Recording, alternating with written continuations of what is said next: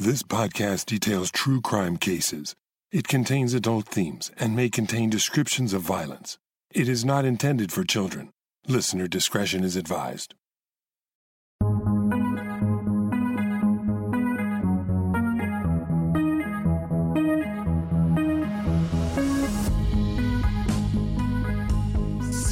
Thank you for joining us for this uh, special end of the year episode.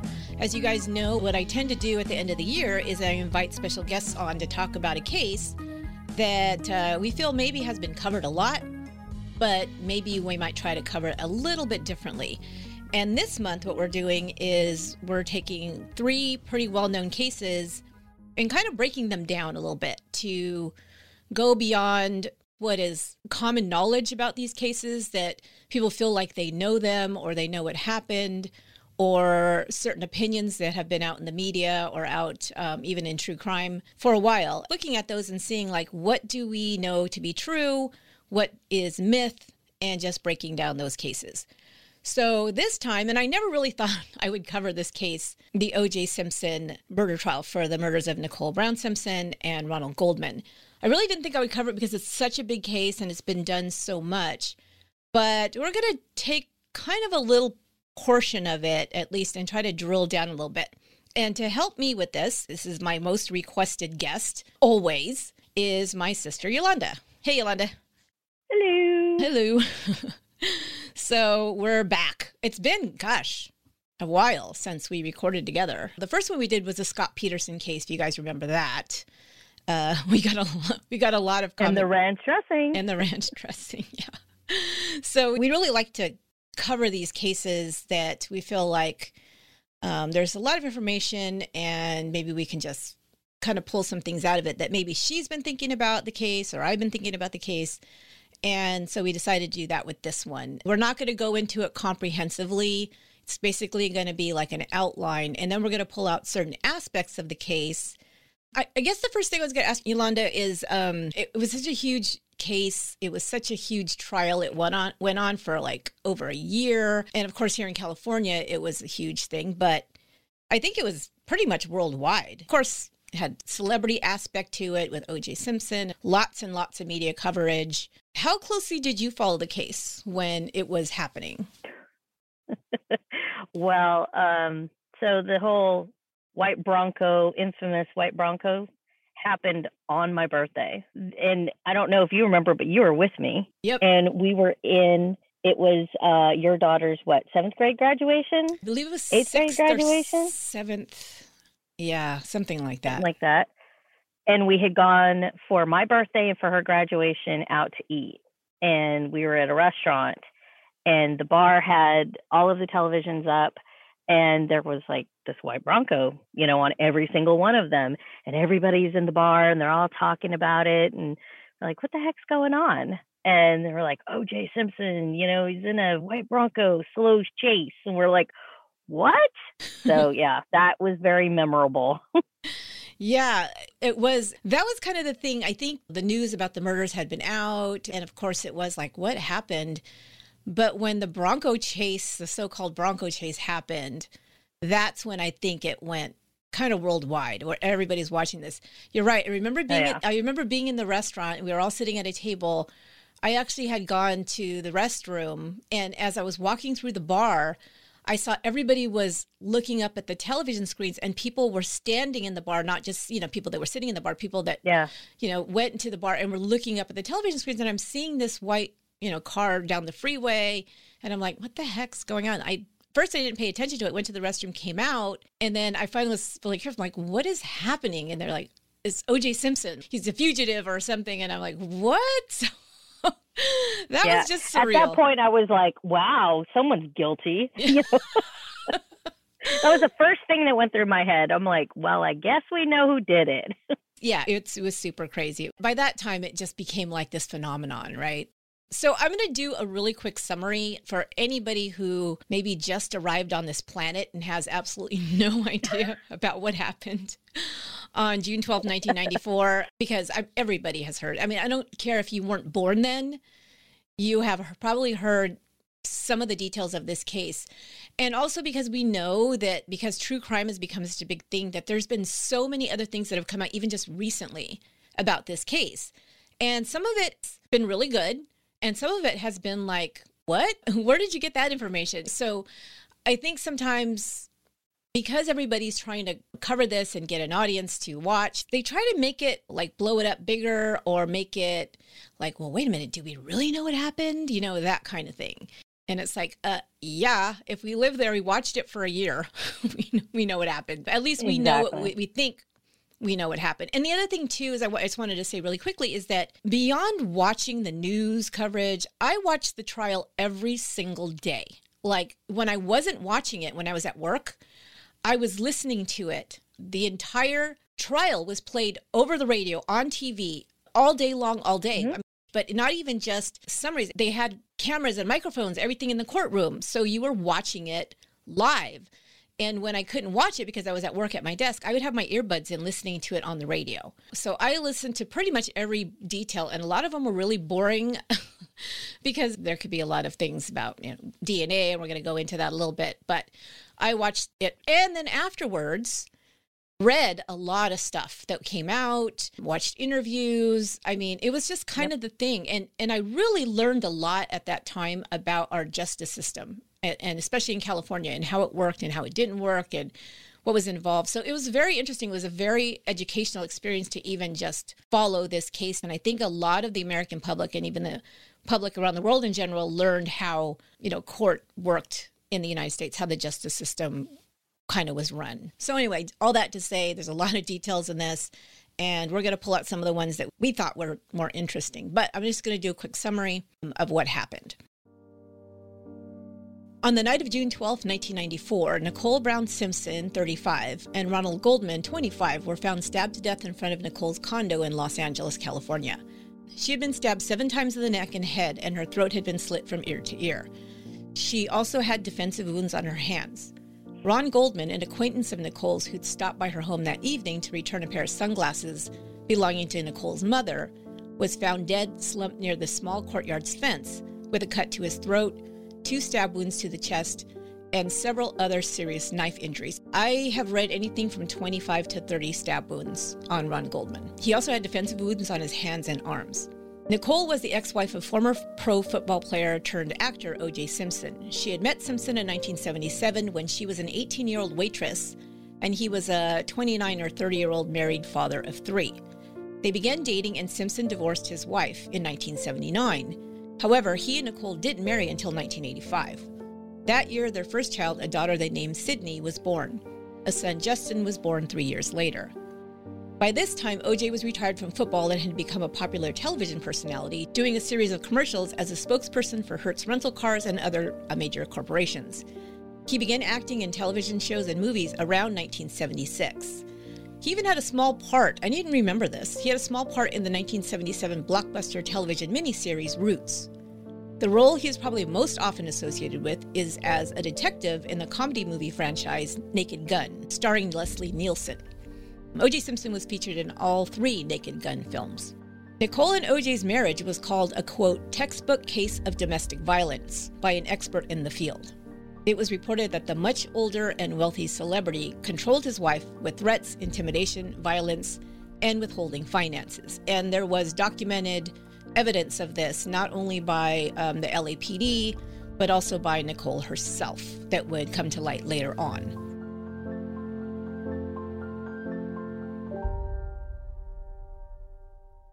So, what we're going to do is first get to how did this come to be? How did this happen? And like I said, the uh, textbook case of domestic violence was something that was continuing throughout their marriage, uh, the relationship, actually.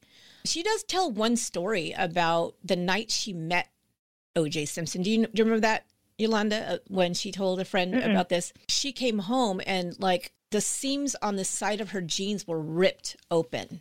They were like, okay, what happened? And she said, oh, he basically ripped her clothes off of her. That's your first date with this guy. You know, and that to me is very odd that that would be okay with her. But you have to remember the age difference and who he was and who she yeah. was.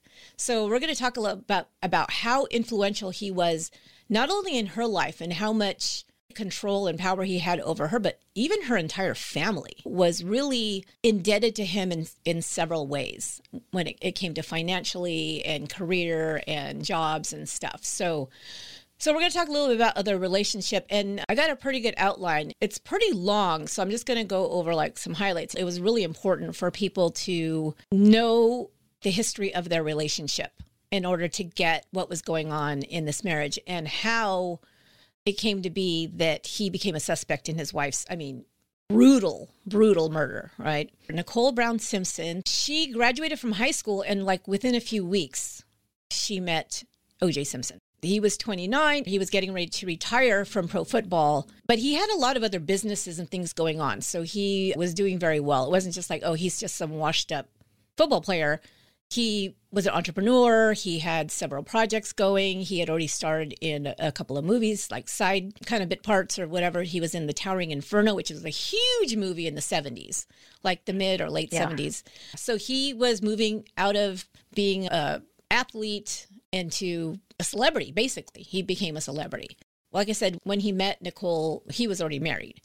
He was married to his first wife, Marguerite, for 10 years. They had three three kids. As a matter of fact, I think, if I'm not mistaken, Marguerite was pregnant with their third child when OJ started seeing Nicole. I believe that's what I read. Right away, everybody said, you know, she became like, how would you how would you put it? She was basically on OJ's His arm. arm candy? Yes. yes, exactly. That was her role. I mean, she was uh, she's a beautiful girl, you know, she was very young, blonde, just gorgeous. As a matter of fact, later on she would do a little bit of modeling, but OJ wouldn't really go for that very much. He kind of it's weird. And this is again the classic abusive spouse. He liked people looking at his wife because that's my wife and he would even call her his property, but he didn't like it because he would get jealous and then he would yeah. blame her and he would take it out on her. You know, she was between a rock and a hard place all the time with that kind of attitude of his. This is from a E Online article from June 12th, 2019, written by Natalie Finn. It's like I said, it's pretty comprehensive, but her father was uh, American. He was serving in the Air Force. He met his wife, Juditha, when he was stationed in Germany, married her, and came back to the States. They moved to the Southern California area there would be four daughters in the Brown family. Uh, Nicole's older sister was Denise. It's funny, Denise looks just like Nicole, but she's brunette. Yeah. They have like the exact same face. And then later on, they had two other daughters, Dominique and Tanya, who were younger than Nicole. She had just graduated from high school. She started taking classes at a, a Southern California college. Within a month of meeting OJ, it says she moved in with him, but he was still married what I kind of gathered, and I, I don't know if I'm exactly correct about this, but that he rented an apartment in Beverly Hills and that's where she moved into. And she would say this later on because he wanted her available to him whenever he wanted her yeah. available to him. Well, wasn't his family up north? Yeah, they were in San Francisco area. Yeah. Yeah. Exactly. a little bit. Yeah. Actually, what I read later on. So, okay, this is what's confusing because he's from San, he was from San Francisco. His mother lived in San Francisco. I believe that him and Marguerite lived there too for a while. But and this is a thing that I didn't know until I was just doing the research, or maybe I forgot. Oh, yeah, they she lived at Rockingham. She lived at Rockingham, exactly. He basically set Nicole up in an apartment around the corner because Beverly Hills is you know right there. Mm-hmm. Um, and he would kind of bounce between places, and that's where Nicole would be. So at that point, she dropped out of college. Cathy Lee Crosby says it was a very passionate, a very volatile, a very obsessive relationship on both sides, she said. She had known OJ for 15 years and had spent time with a couple. Um, she once told the LA Times. But there's lots of incidents of people saying, seeing OJ yelling at Nicole, belittling her, putting her down, treating her like property. Her sister Denise actually testified uh, to this in the trial. Said when Denise first met him on a trip to Buffalo to watch him play for the Buffalo Bills, that's the football team he played with, and this was like in the late 1970s. Denise said Nicole had greeted a friend of OJ's with a kiss on each cheek. and he, quote, got real upset and started screaming at Nicole. Simpson and his wife divorced in 1979. I found this also strange too because he was already basically living with Nicole, but they didn't get married for another six or seven years, I think it was. Mm-hmm. I was surprised about that. Pretty much the same month or that same time frame when him and his wife divorced, their youngest daughter, who was just under two years old, drowned in the swimming pool at Rockingham. Another reason, like, wow, they still stayed at Rockingham, you know, that was odd. Yeah. Because that's, I mean, that's pretty tragic. So now, yeah, he has two kids, two surviving children from Marguerite, and then he would have two children with Nicole later on. There's a lot of quotes from Kris Jenner, who was a, a good friend of Nicole and OJ's because she was married to Robert Kardashian, who, of course, plays a big part in this whole case later on. But yeah, they were good friends. So she was a witness to a lot of things as well. But she said in her experience, Nicole hid a lot from most people about what was going on in the marriage. If you think about it, though, so Kris was married to Robert Kardashian, Mhm. right? Right. And he was friends with OJ. So, do you tell your girlfriend who's married to your husband's best friend everything that's going on? Because what are they going to do? He's going to turn around and tell OJ everything that she's been saying because his wife's going to tell him. So, of course, she's going to hide, you know, she's going to hide that. I thought about that when I read that part. I was like, well, of course, she's not going to say anything. Yeah. And, and I did also read where it said that pretty much almost their entire relationship, except for her family, all of her friends were OJ's friends, which again is a classic controlling behavior of one partner to another. Yeah. where you know you don't have any outside friends from from mine because I don't know those people or what you're doing. And you're right, they would be more loyal to OJ, and they were. You know, for the most part, they Yeah. were. So Nicole and OJ married on February second, nineteen eighty five, in the backyard of the Rockingham estate. Okay, so he's he's married. He raises his kids with his first wife, cheating on Nicole, and you know they're they're living at Rockingham, and then they get divorced. She moves somewhere else. I'm sure he, she had another property somewhere that he purchased or whatever, and then moves his mistress in to the same house. And the thing that I got with that was that that was OJ's house. Like it wasn't Marguerite's house or Nicole's house No. or the family home. It was OJ's house. You know, that, that's what I got from that.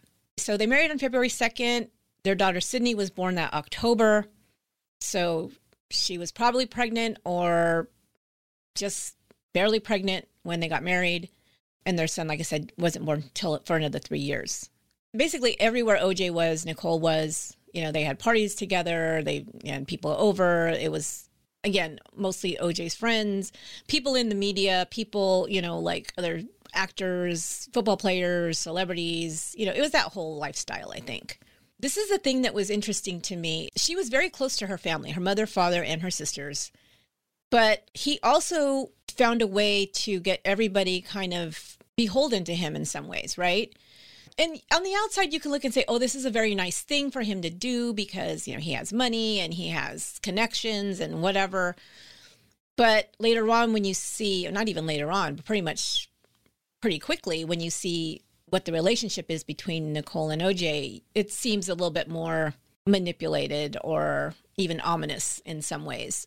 So, Nicole's father, Lou Brown, ran the Hertz rental car outpost that Simpson owned at the Ritz Carlton Hotel in Laguna Niguel, which is in um, Southern California.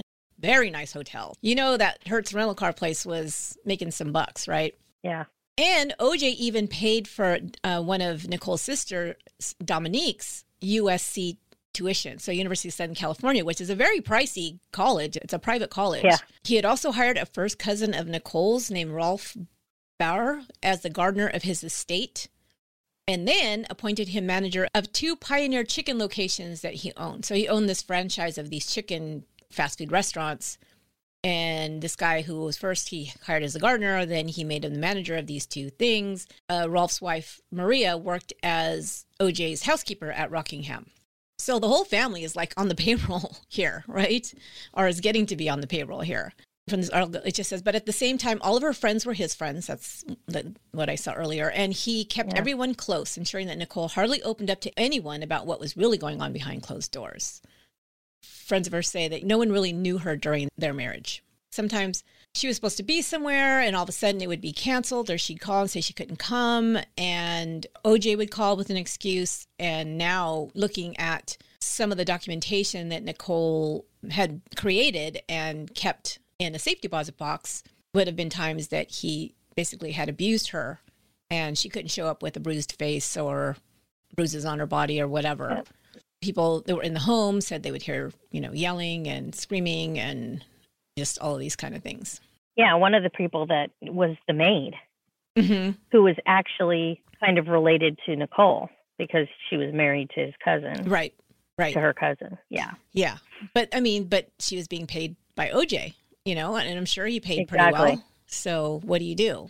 So anyway, very volatile relationship. He was extremely jealous, very jealous. And I know there's a lot of people that would be like, you know, well, why didn't she leave? If, if why did she let this go on so long? And that's typical. You know, people always say that. But in her case, she knew him since she was 18. Right. She'd never really held a job.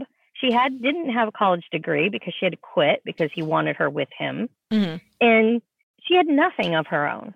Absolutely nothing. In fact, if you think about it, they weren't even married for the first, what did you say, six, seven years? Yeah. So she had no recourse at all at that point. No. If she left him, she left with nothing. Mm-hmm. She was still in her 20s. I mean, she was, you know, I think about my daughter who's about that age now, and it's like, yeah, they make really stupid decisions at that point. you know? Yeah, you're right. She was she was very young. She was a teenager when she met him.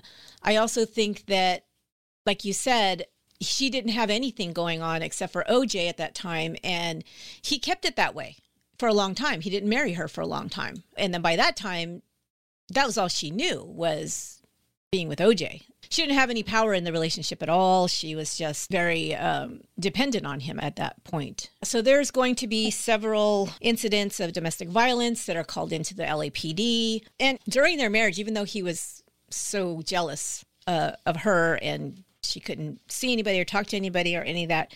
He repeatedly cheated on her. I mean, over and over. As a matter of fact, yeah. one, of, one of the things I just read, and I didn't know this, is that he had a like a two year affair, I think, with Tawny Kitaen while he was married to Nicole. Sounds about right.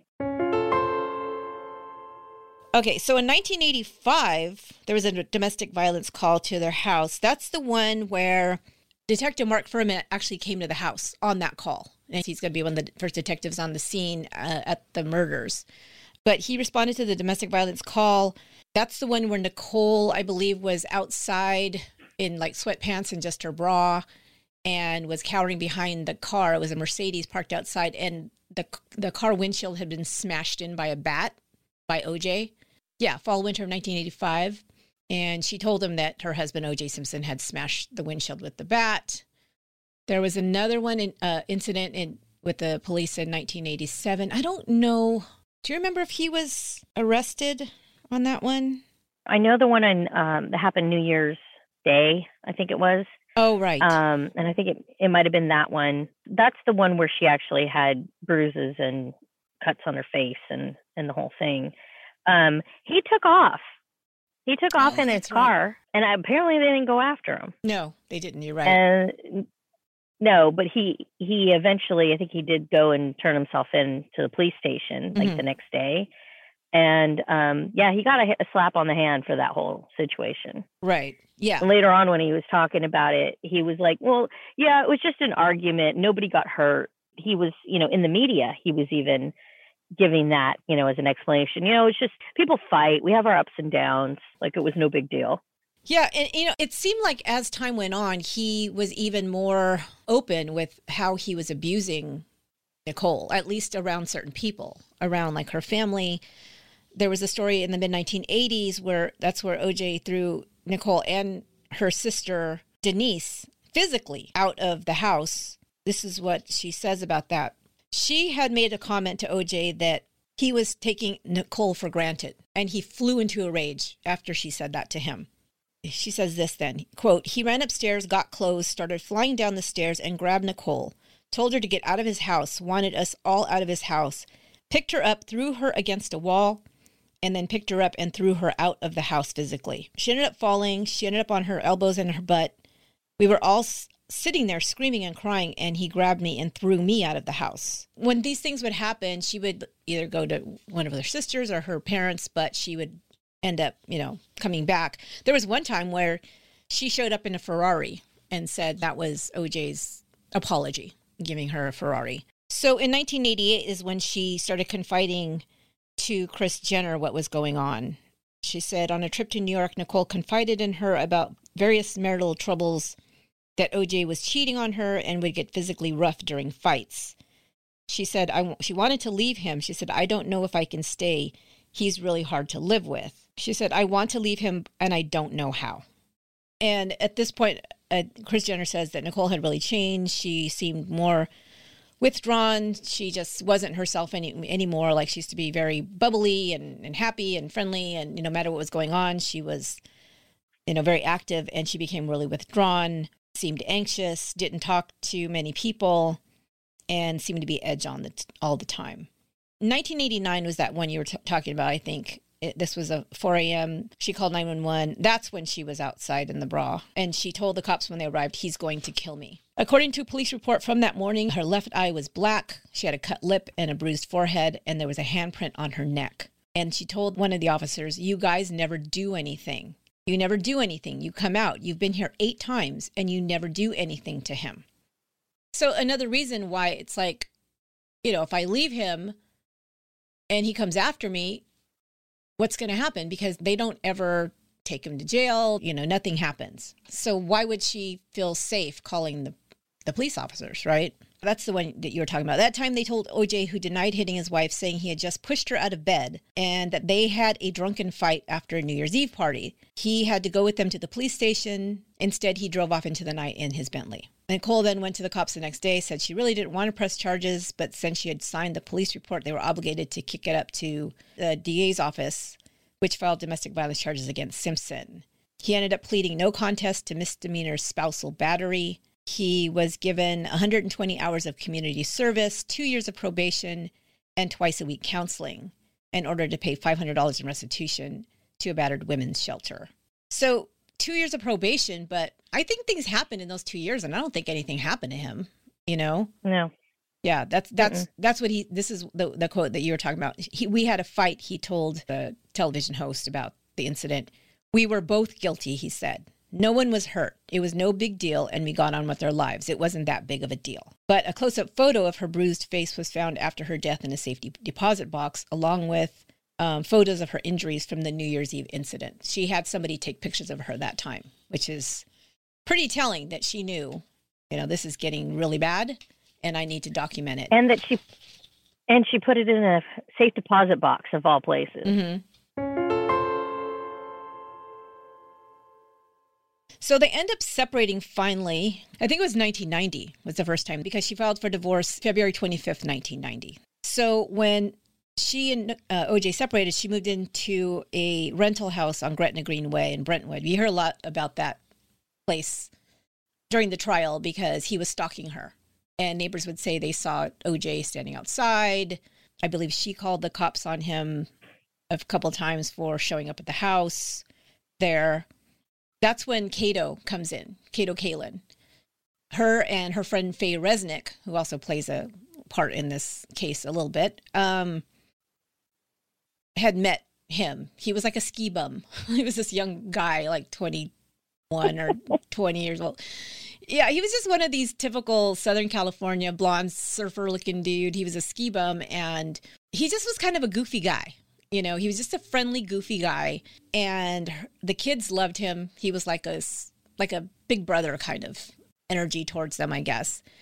And she ended up moving him into the guest house there at her new place, and he would babysit the kids.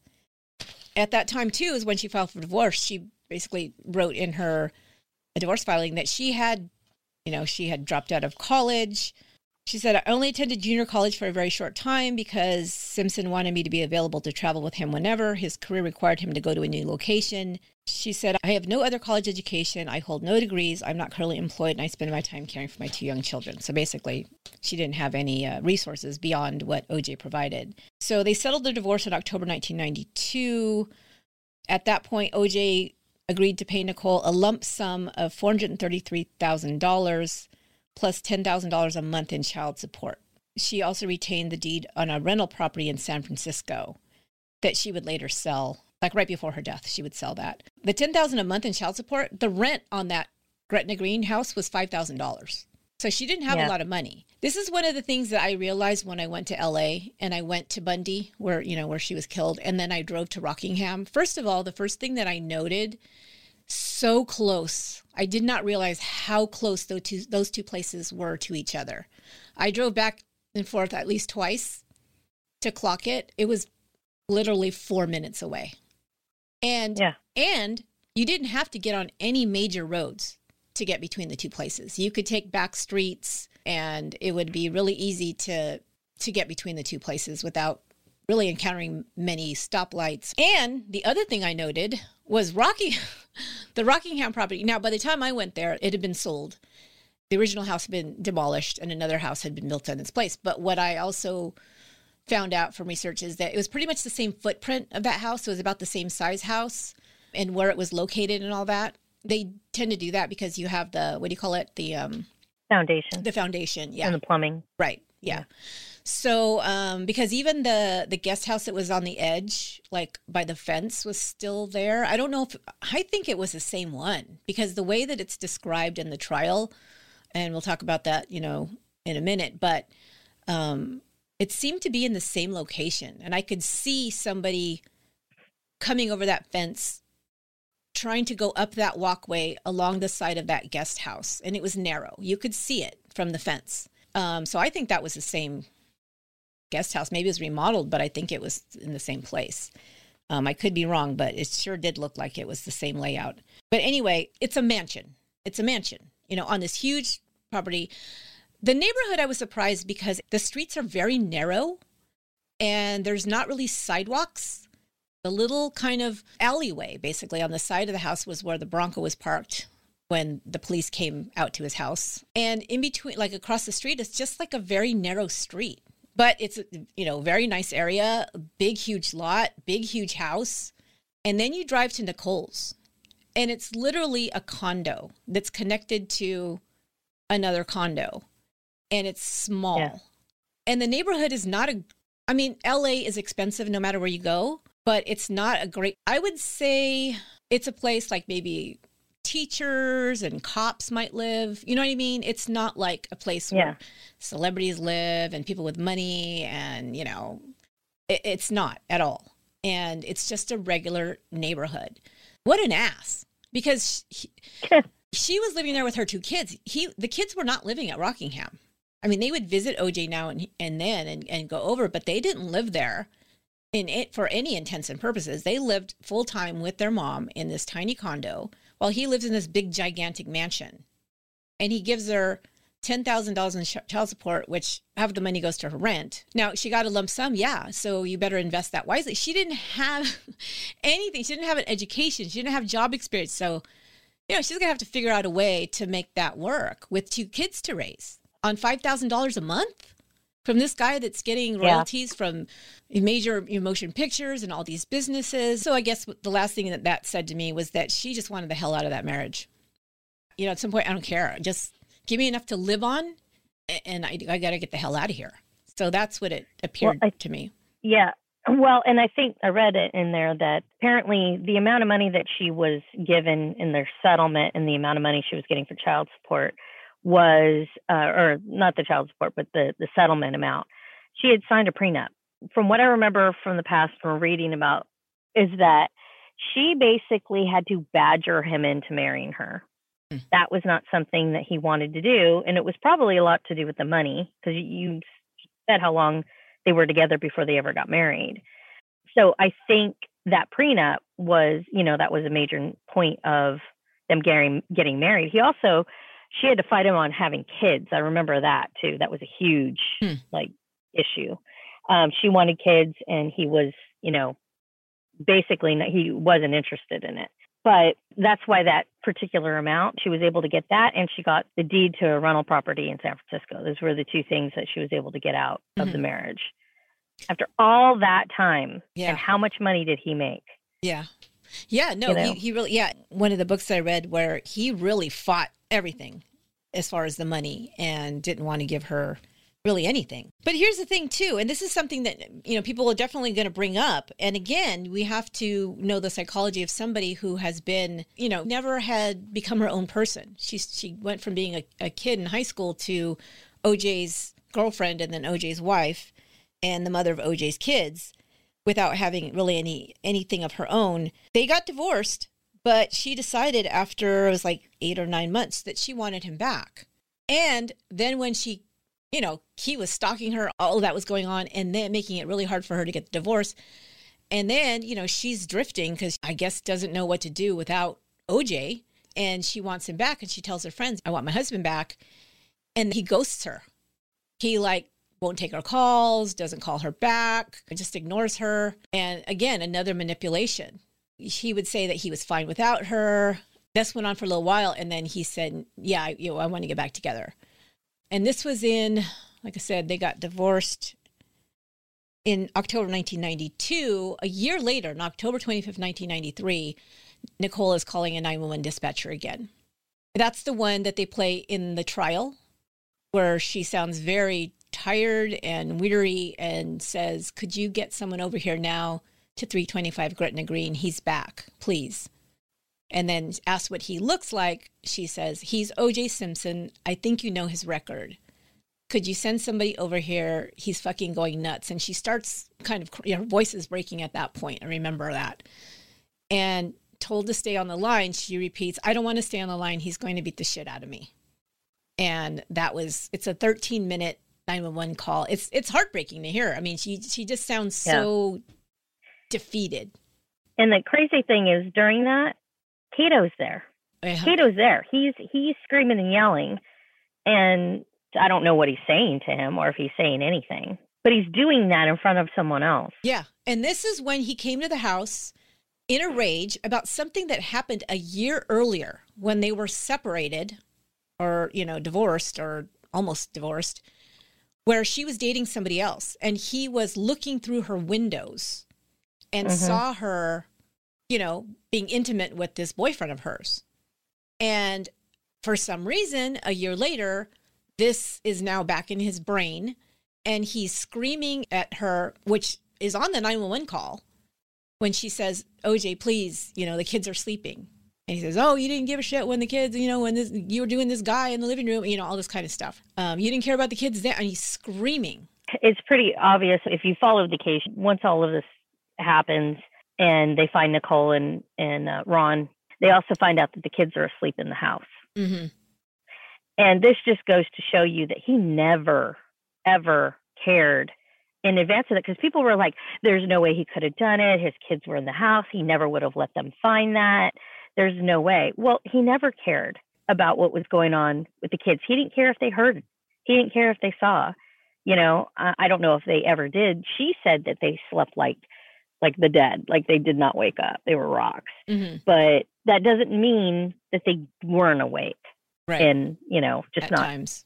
just not reacting. I mean, Yeah. if this had been going on their whole lives, they probably learned how to shut down when that's going on around them. If they knew anything, oh yeah, you'd have to find a way to protect yourself or just your own psyche from hearing this screaming and you know seeing your mother or you, not even maybe seeing but maybe hearing your mother being beaten or whatever's going on. It's something that can you know destroy somebody psychologically if they don't find and kids find a way to, to basically just shut that out or do what they need to do to you know for their own survival um, at least psychologically even if they're not being hurt because by all accounts he never did harm the children physically. It- that wasn't Yeah, part of yeah. it. So they end up spending that thanksgiving and christmas together. Since 1993 but then it pretty much was over by the beginning of the next year and um, she sold the san francisco property and bought the condo at bundy She moved there in January of 1994. And this, of course, the murders happened in that summer in June. So it's only six months she's at Bundy. That spring, they're trying to do some things as uh, a family. Uh, Nicole and OJ and their kids went to Mexico for Easter with Kris and Bruce Jenner and their kids, Kourtney, Kim, Khloé, and, and also their father, Rob Kardashian. Apparently, and this is all OJ's words mm-hmm. here, is that during that time, when they got back together after they had gotten divorced, they had made an agreement that they were going to try it for a year. And it was like from Mother's Day to Mother's Day of one year to the next, mm-hmm. that they were going to try and um, be a couple again. They were going to try different things. They were going to date and actually basically learn to fall in love again. And if, if after a year that didn't work out, then they both knew they were both going to be mature about it and, and then be done with this situation. That's according to what he had to say. I don't know what's true, but that's right. so that's where they were in that time period. So it's funny that you say Mother's Day because that's that would that's in uh, May, right? So in May 1994, mm-hmm she decided that she was done. So maybe it's that's true. Maybe she was like, okay, we gave it that, a good shot. Yeah, according to him, it was all amicable, and they, you know, had this one last night together, and you know, he left in the morning before the kids could see that he had spent the night, and you know, that that's his whole take yeah. on it. Yeah, like he's this very reasonable guy. But on her 35th birthday was on May 19th, and he gave her this very expensive bracelet. But a week later, she gave it back to him. Now, you know that's not going to sit well with him because he used to always try to buy her affection back. She said she was done. Um, she wanted to live a happier, more peaceful life. And this time she said, you know, they said it looked like it was different. Like she really, she really meant it this time. Yeah, it's okay though, because he gave it to his girlfriend, so it was fine. Yeah. yeah. I mean, that's the thing that's so crazy. It's because, yeah. He, he did. He actually mentions that in the police interview. yeah so yeah, real romantic, right? A real rom- romantic guy. Mm-hmm. Um, and the fact that you know he's saying, "Oh yeah, we gave it a shot," and meanwhile he's still dating other people and he still have has another girlfriend and stuff. So it's just yeah, it's just so crazy. After she gives this bracelet back, this is when he starts threatening her about the IRS stuff. So around Memorial Day, Simpson told Nicole that she had to stop using his address at Rockingham and threatened to report her to the IRS. She had previously classified Bundy as a rental property on her tax forms and was using the Rockingham address as her permanent home. Of course, this is when they were quasi back together, I guess. Here's a diary entry dated June 3rd. She had been writing uh, in a journal about some of the conversations that she had with him, some of the things that he would say to her, like on phone calls and stuff. So, in one uh, June 3rd diary entry, she wrote, quoting OJ, you hung up on me last night. You're going to pay for this bitch. You're holding money from the IRS. You're going to go to jail, you effing C. You think you can do anything you want? You've got it coming. I've already talked to my lawyers about this, bitch. They'll get you for tax evasion, bitch. I'll see to it. You're not going to have a dime left, bitch. So these are all of the things that he was saying. Like uh, she's writing the notes down of what he's saying to her. Um, and then on June 6th, three days later, he sent her a formal letter instructing her to stop using the Rockingham address and she had showed this to a friend on June 7th. And on that same day, on June 7th, Nicole called a Santa Monica women's shelter for victims of domestic abuse and said she was being stalked by her ex husband. So it's well documented okay. what was going on here. Oh, oh, totally. But for context, I just need to point this out because I, I ran into this when I was doing you know, the research too, just to get well versed again for this conversation. So I have the book If I Did It, which is a pseudo confession by OJ. Um, supposedly, like if he had been the killer, this is what would have happened. And he tells his whole side of the story in this book. Apparently, which, which of course you know what he thinks it is. Which of course you would do, right? If your if your wife oh, was oh, yeah, brutally murdered eh, murdered and you were wrongfully accused, you would write a book saying how you would have murdered her if you actually were the murderer. What that is just the craziest thing I ever heard of in my life. I mean, I, I know it, exactly. Shocking. And then let's let's have this whole scenario of which you, how you think it went down. In in comparison, what you just read, what she wrote in her journal mm-hmm. about the whole tax thing on selling a property and all of this. I want to read this portion of this. The one thing that she wasn't able to control was this constant harping about our living arrangement. She kept pushing me to let her and the kids move back into Rockingham, and I kept telling her no. I suggested that she rent another place, or better yet, buy one, and she finally took my advice and found a nice condo on Bundy near Dorothy Street. And remember, you just explained to us what this condo was like. Mhm. It was it was decent, but it wasn't like Rockingham. Right. There was one major problem though. She couldn't afford to buy it unless she sold her condo in San Francisco. And because the timing was wrong, she was worried about the tax bite. When she looked into it, she discovered that she could avoid the, that problem by claiming that the place on Bundy was a rental property and to indicate in her tax return that she and the kids were actually living with me. I didn't want any part of that scheme, and I told her so. The last thing I need is a problem with the IRS, I said. And then, of course, supposedly she said, But I don't understand. I'm going to be moving back in with you anyway. I can't do it, I said. So that was his whole conversation in the book Yeah.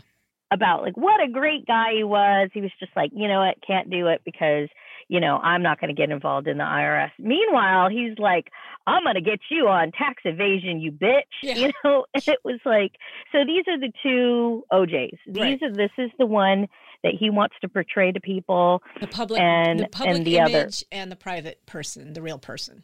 Correct. But one other thing that I thought about in here. So when she lived on Gretna Green and she was renting the property, there was an basically an in-law suite in the back of that property that Kato was renting. Apparently he was supposed to be paying her five hundred dollars a month in rent. Whether he really was or not, I don't know.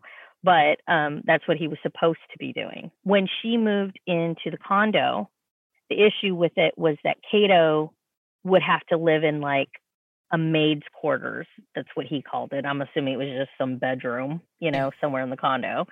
And because of that, OJ took it upon himself to give Kato a place to live rent free on his property Right. because he was jealous and didn't want him in in there. Well, if you think about it, even if she had used the the Rockingham address and they were, you know, at that point reconciling or trying to reconcile, right? Um, and she was using that property. Truly, she kind of was renting the place, or she was planning on renting part of the condo to Kato. Right.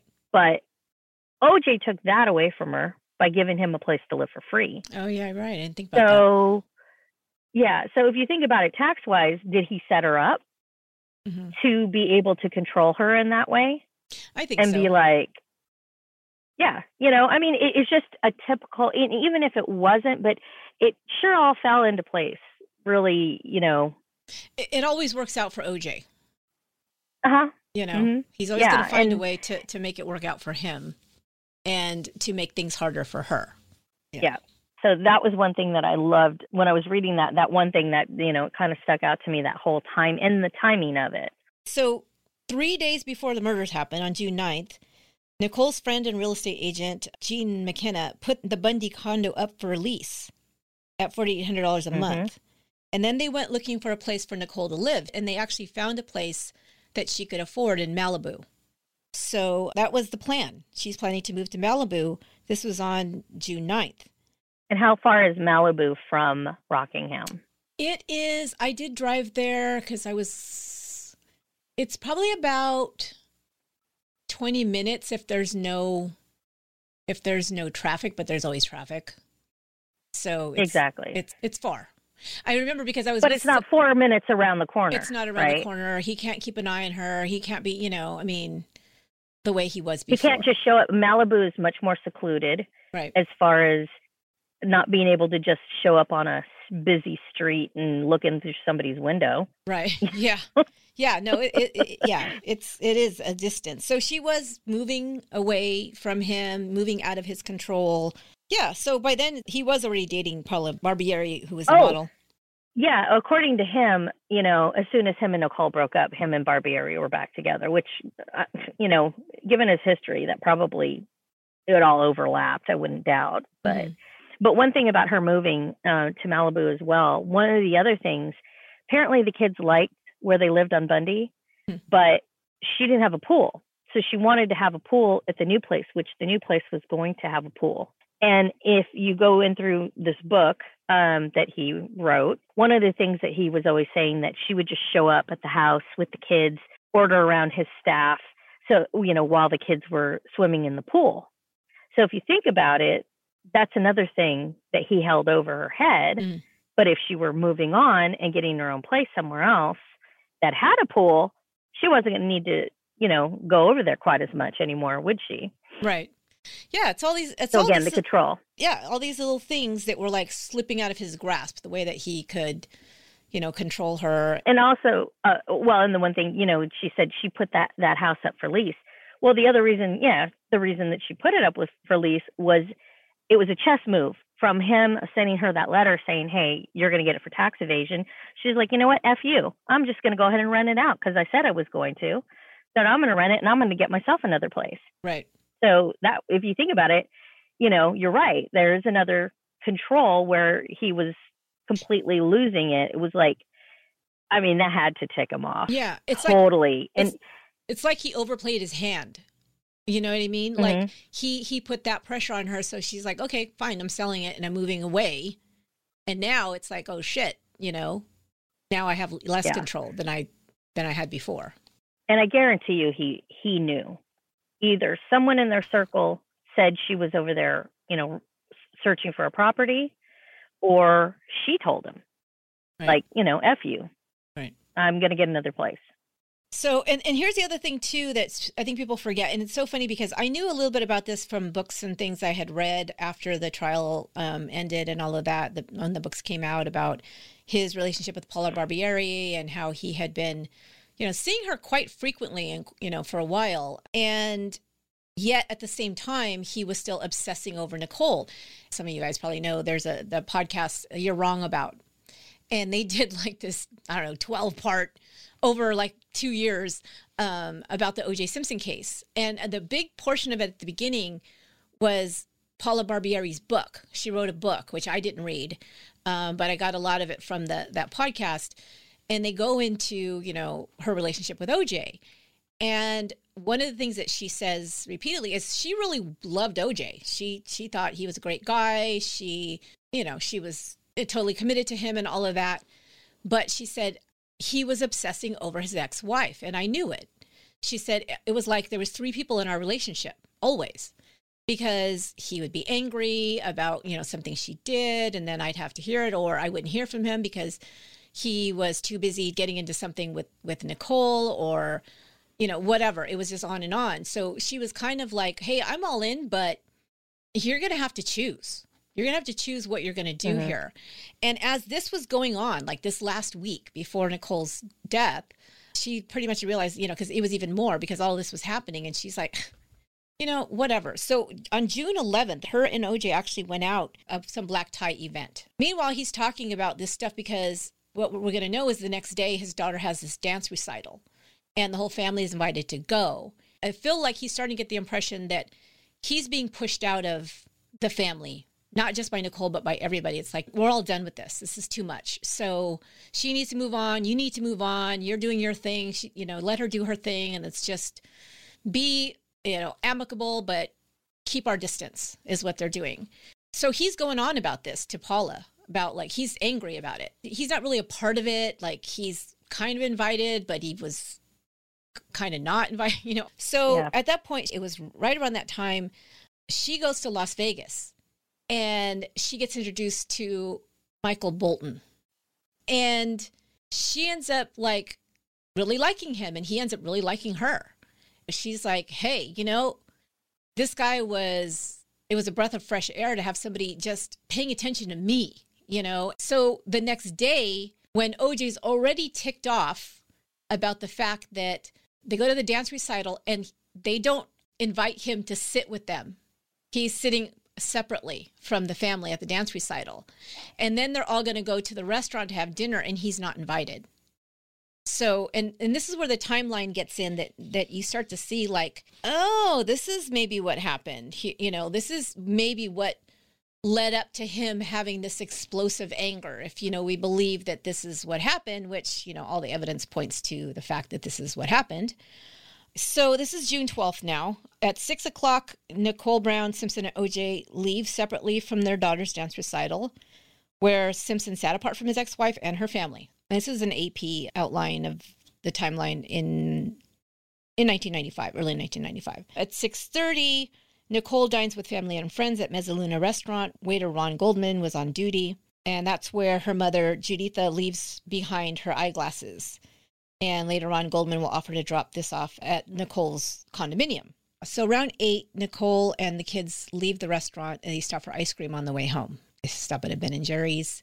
At 9:15 is when Nicole's sister calls Mezzaluna to say that her mother had left her glasses at the restaurant, and Ron Goldman says he can drop it off on his way out. There was all this speculation, oh, he was going over there to hook up with Nicole or whatever, but he actually had talked to a friend like before he left work and he was on his way to his friend's house to go hang out with his friends. He was like, "Yeah, I got to go do this this errand and I'll be there, you know, within half an hour or whatever." So it wasn't any plan that he was over there to go on a date with Nicole or anything like that. At least according to this friend, this witness who and other people at the restaurant, I guess, heard the same thing. So between 9 and 9:30, Kato, who was staying at OJ's house in the guest house, and OJ go to McDonald's for dinner and they're back by 9:45 and right around 9:50 is when Ron Goldman leaves the restaurant with the envelope cl- containing uh, the eyeglasses. So this is from cell phone records. At 10:02 p.m., OJ attempts to call Paula. Okay, so he has left Kato at home at 9:45. He's in the Bronco and he tries to call Paula a couple of times she i think they had had a conversation earlier in the day where she basically said hey you know you're obviously you're still not over your ex what, whatever and we've talked about this and i don't think she told him about michael bolton but, but you know she wasn't going to be available and he tries calling her at 10:02 p.m. can't get her and by 10:15 the neighbor of Nicole Brown's hears the dog barking that's like where the timeline begins about when maybe the the murders happened, right? Because we yeah. know that Ron Goldman left at just 10 minutes to 10 and then we hear the dog barking between 10:10 and 10:15.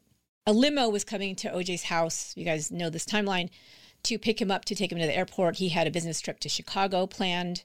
The limo driver arrives at 10:25 p.m. His name's Alan Park. He's going to, you know, testify at this too. 1025, he arrives and rings the bell. I guess it's at the gate or something, some bell or, or intercom or buzzer or something. And no, no answer, no answer, no answer. Around 1040, 10, 15 minutes later, is when Kato Kaelin hears the three thumps outside of the wall of his guest house that's on the outer edges of the property near the back fence or side fence. The limo driver keeps buzzing between 1040 and 1050 p.m. There's no response until 1050. 1055, the limo driver calls his boss and says Simpson, Simpson isn't home. He is told to wait until 11:15 p.m. since Simpson is always late. Shortly before 11 p.m., the limo driver sees a tall, um, what he describes as a black person who he thinks is a male, looks to be about six foot tall, walking across the driveway towards the house. Uh, right after that, a couple minutes after that, Kaelin goes to the front of the house to check on the noise that he heard. He sees the limousine driver at the gate. Several seconds later, Park then again buzzes the intercom and Simpson answers. He says he has overslept and just gotten out of the shower. 11 to 11:15 is Simpson's you know hurriedly putting his stuff together to get into the the limousine, get to the limousine. At 11:15, uh, the limousine leaves for the, the airport. At 11:45, Simpson leaves on a flight to Chicago.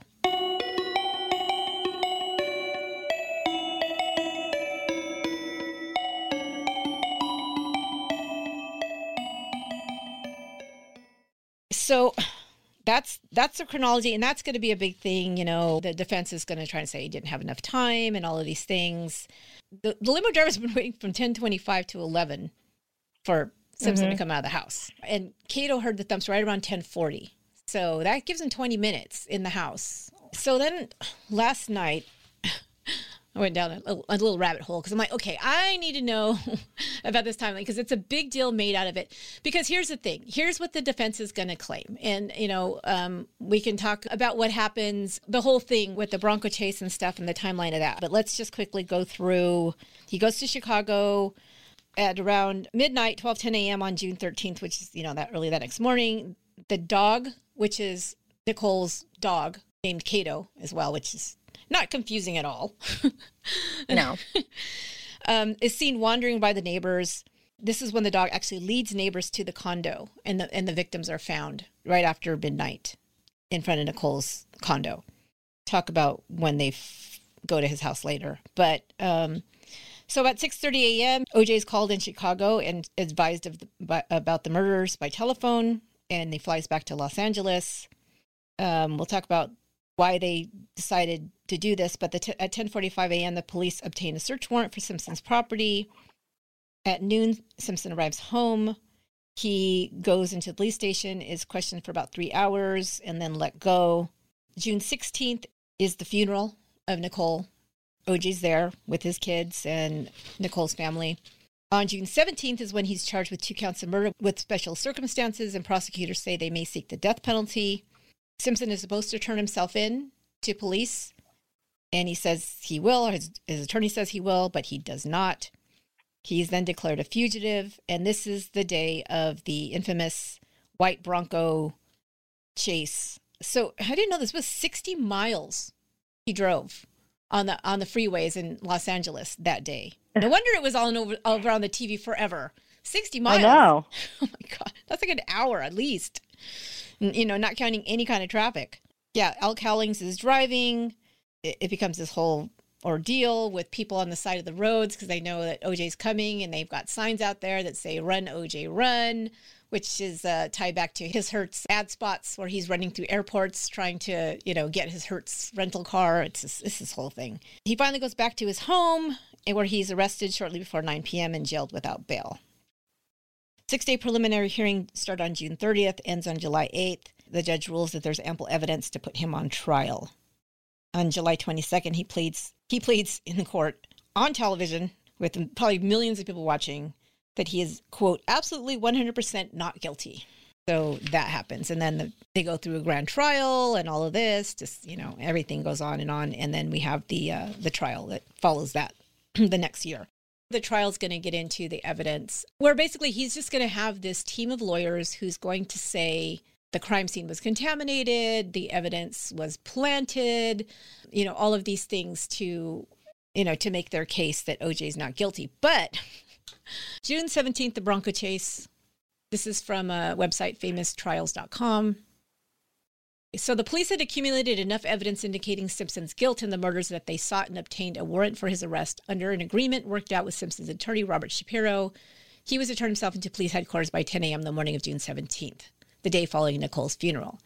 When he didn't show up by the agreed upon time, police told Shapiro that they would be driving to his Brentwood home to pick him up. Sometime after one o'clock, four officers knocked on Simpson's front door. Soon they and Shapiro discovered that Simpson had disappeared. It turned out on perhaps the most famous ride in American history since Paul Revere warned Bostonians of the arrival of the British. I didn't write this on Famous Trials. Simpson left behind a letter. Okay, this is the thing. The the the so-called suicide letter is like the longest friggin' suicide letter you ever saw ever in history. It's what, like three pages? I was oh my god, I was reading it and it it literally sounded like one of those things that you would write in someone's yearbook. It's like, "Hey, John, thanks for all the good memories," and Judy, and you know, it's like.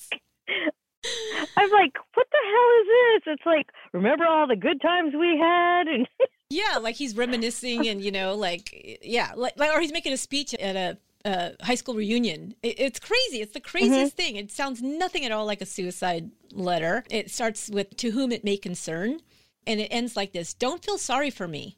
I've had a great life, great friends. Please think of the real OJ, and not this lost person." Like you were talking about the two OJs. Doesn't that kind of make yeah. you think that? Yeah. Mm-hmm. Thanks for making my life special. I hope I helped yours. Peace and love, OJ. And then he puts a smiley face next to the OJ signature. In the O. In the O, yeah. yeah like in the O. like what the hell? Like he's signing a yearbook. yeah, yeah. Oh my god! So this is all day long. Like, where the hell's OJ? And his lawyer keeps telling the cop, "No, we'll find him. We'll get him here. Don't worry." It's just going on and on all day. Around 6:20 p.m., a motorist in Orange County saw Simpson riding in the white Bronco of his friend AC Cowlings and notified police. Soon, a dozen police cars, news helicopters, and some curious members of the public were following in pursuit of the Bronco. The slow motion chase, because it wasn't a high speed chase, guys, it was very slow. People could look into the windows and see what OJ was doing. It was so slow. The slow motion chase would finally end with Simpson's arrest in his own driveway. After making the arrest, police discovered uh, almost $9,000 in cash on Simpson, a false beard and a mustache, a loaded gun, and a passport in Cowling's vehicle.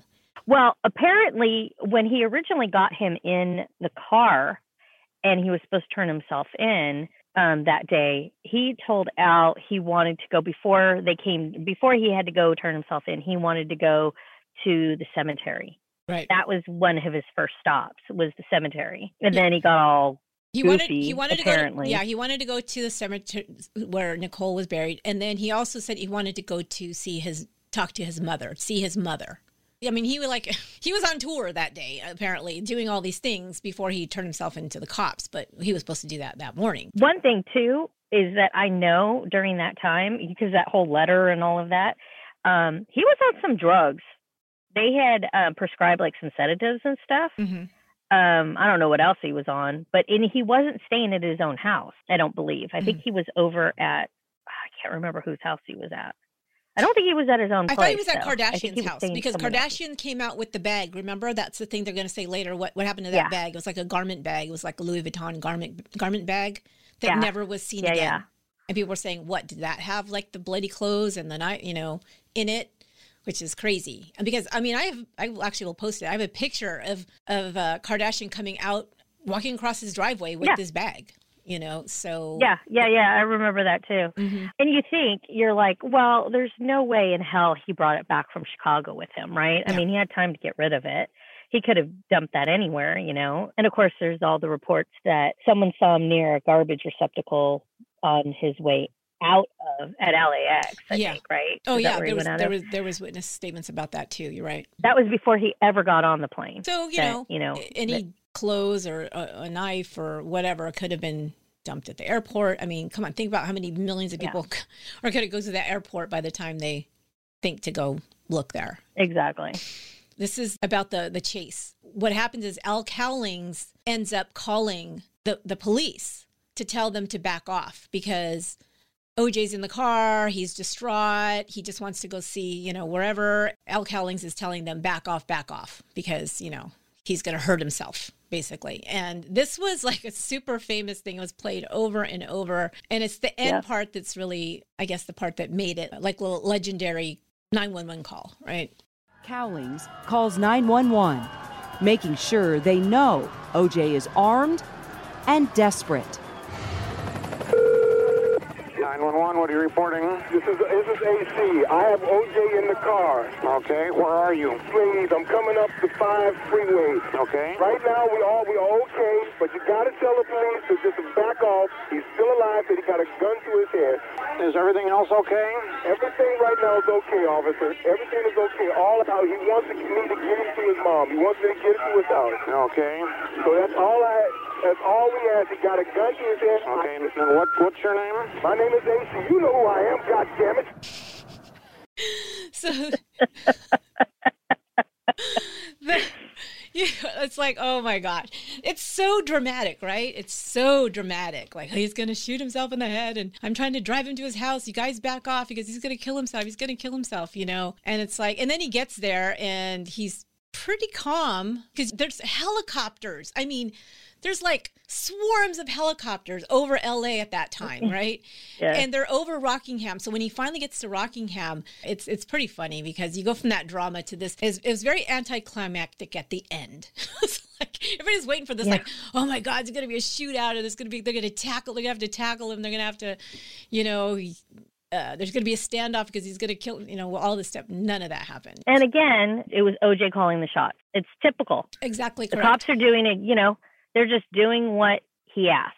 Exactly correct. Let's put this in perspective because it's not like we were in another dimension. This was around the same time as the Rodney King incident, right? Happened right before all of this, right? Mhm. But look at the difference.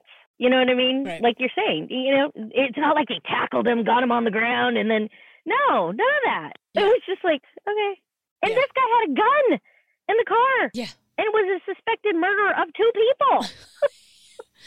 and yet it's like, yeah, just uh, yeah, it's but it's OJ. So, and that's the thing. So then when we get to the trial, what's going to happen is they are going to try to make. Okay, let me just go over the evidence really quickly because there's so much friggin' evidence of this murder and OJ's involvement. Like, this is the thing that I guess maybe if you didn't live during that time and you didn't have all this information, like all at this, you know, coming out every day, every day, every day, more and more evidence, evidence, evidence, evidence. And you break that down, you might think, well, you know, maybe he was framed. Maybe what you just said, because it comes out of that whole idea about the LAPD, right? The Rodney King thing had just happened. And so the, mm-hmm. the, the, the Los Angeles police were already, you know, suspect in the eyes of the public because of that like oh they just you know do stuff and they get away with it and especially against black men and and all of that and how that explosive that well was. let's let's put this into perspective a little bit more the la police department during that time and now i'm not talking about that particular area but la in general mm-hmm. it was terrible the, yeah. the entire police force. There was so much corruption. There was so much, you know, all of these stories were coming out during that time. If you didn't live during that time, you don't know the difference in what it was like versus, I don't, I don't know what it's like today, right. but it did get better after that. But that's going to play off two different ways in this trial. Number one, it's going to make people already suspect the cops are not on the up and up. Number one. Yep. And number two, it's going to um, make people think, yeah, why, why would why wouldn't they they frame somebody? Why wouldn't they they do that? And the jury is going to say, well, you know, can we believe the testimony of any of these detectives, officers, even the experts that work with the police crime lab? So all that's going to play into the trial. But the thing is, is we have to see number one, there was so much friggin' evidence. There was so much evidence.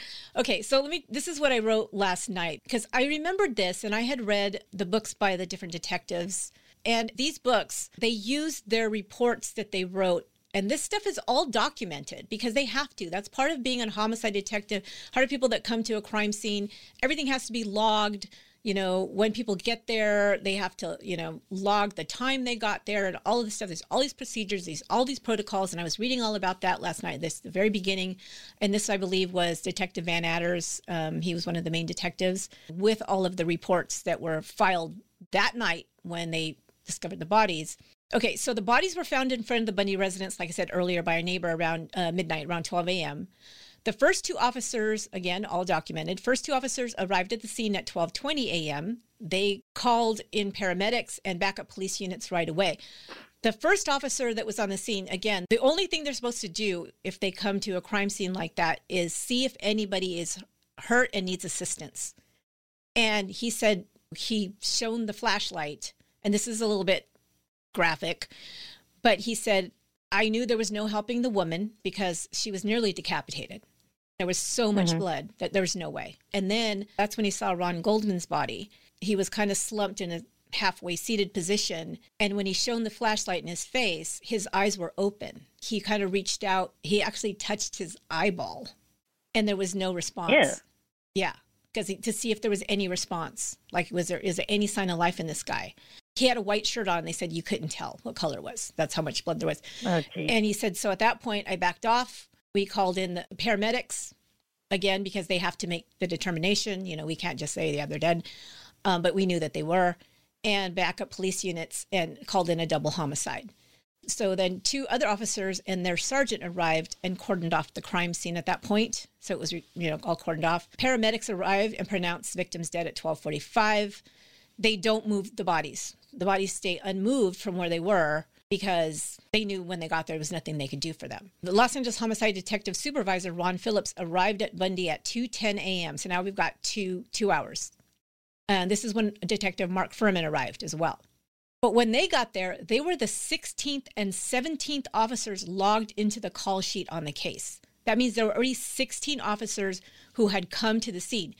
Nobody had got within six feet of the bodies because it's all procedure, the way they have to do it. It was all mm-hmm. logged. Fuhrman's partner, Brad Roberts, arrived about 2:30 a.m., so about 20 minutes after him. They were the first investigators on the scene.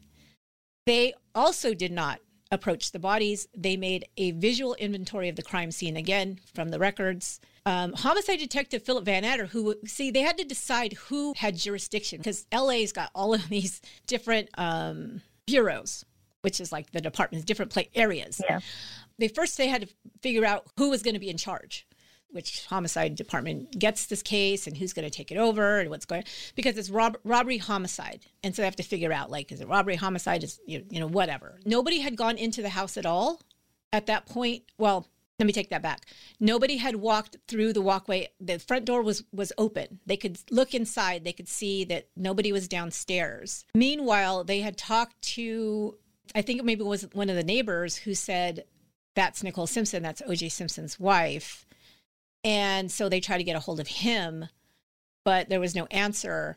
They then had uh, officers come through the back door because they said, you know, they, she has two little kids. So they came to the back door. An officer went upstairs and got the kids, woke up the kids, and took them down the back stairs and out, and to get them, you know, to the police station to get them out of the house. Nobody had approached the bodies, the crime scene yet, and Phil Van Natter arrives at four in the morning. So it's four hours later. After he surveys the scene, the first officer who was on the scene, you know, saw the bodies first, tells Van Natter about a bloody glove was found right next to Ron Goldman's body. So he saw a glove there when he was flashing the light. Hadn't touched it, um, but he saw it was there. It was a glove and it had blood on it. So he told him about that. He also said that he saw bloody footprints were clearly visible on the walkway that was moving away from the bodies and towards a back gate he you know again with the flashlight not getting you know close or touching anything the blood was also visible on the large, there was some blood drops or a blood drop i think there was some a few also visible on the gate so he's like okay it looks like somebody attacked these people went down this walkway because there's bloody footprints went out the back that, that's basically all he told him. It was all visual. No one after the initial officers, the patrol officers on the scene, approached the bodies or evidence, and they're not allowed to because uh, the coroner's investigator has to come to the crime scene first and then say, yeah, they're dead.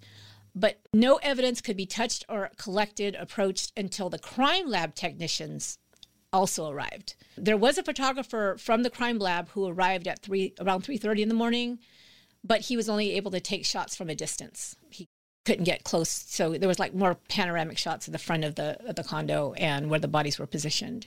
Detective Tom Lange, he'll be the one, the second in charge, or the two together. I guess Van Natter and Tom Lange are the are the main detectives that were going to investigate this these murders.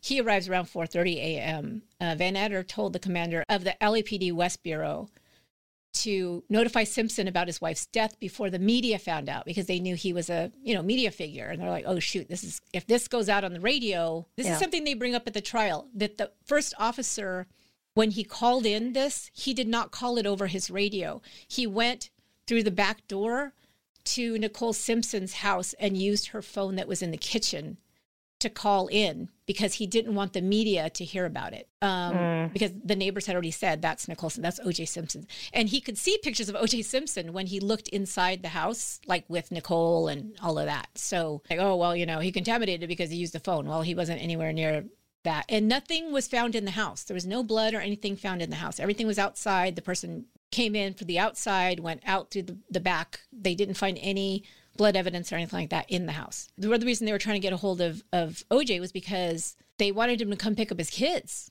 from the police station. You know, here's these two kids that were woken up from their beds and they're in a police station. I mean, of course, you want somebody, family there with them. And they said, okay, well, let's call OJ. So they were trying to get a hold of him. And of course, now they're going to say all of this was uh, evidence was planted the blood evidence was you know i mean this goes on and on in the trial. We you know we kind of know this if, from the way that the trial was um, uh, conducted by the defense.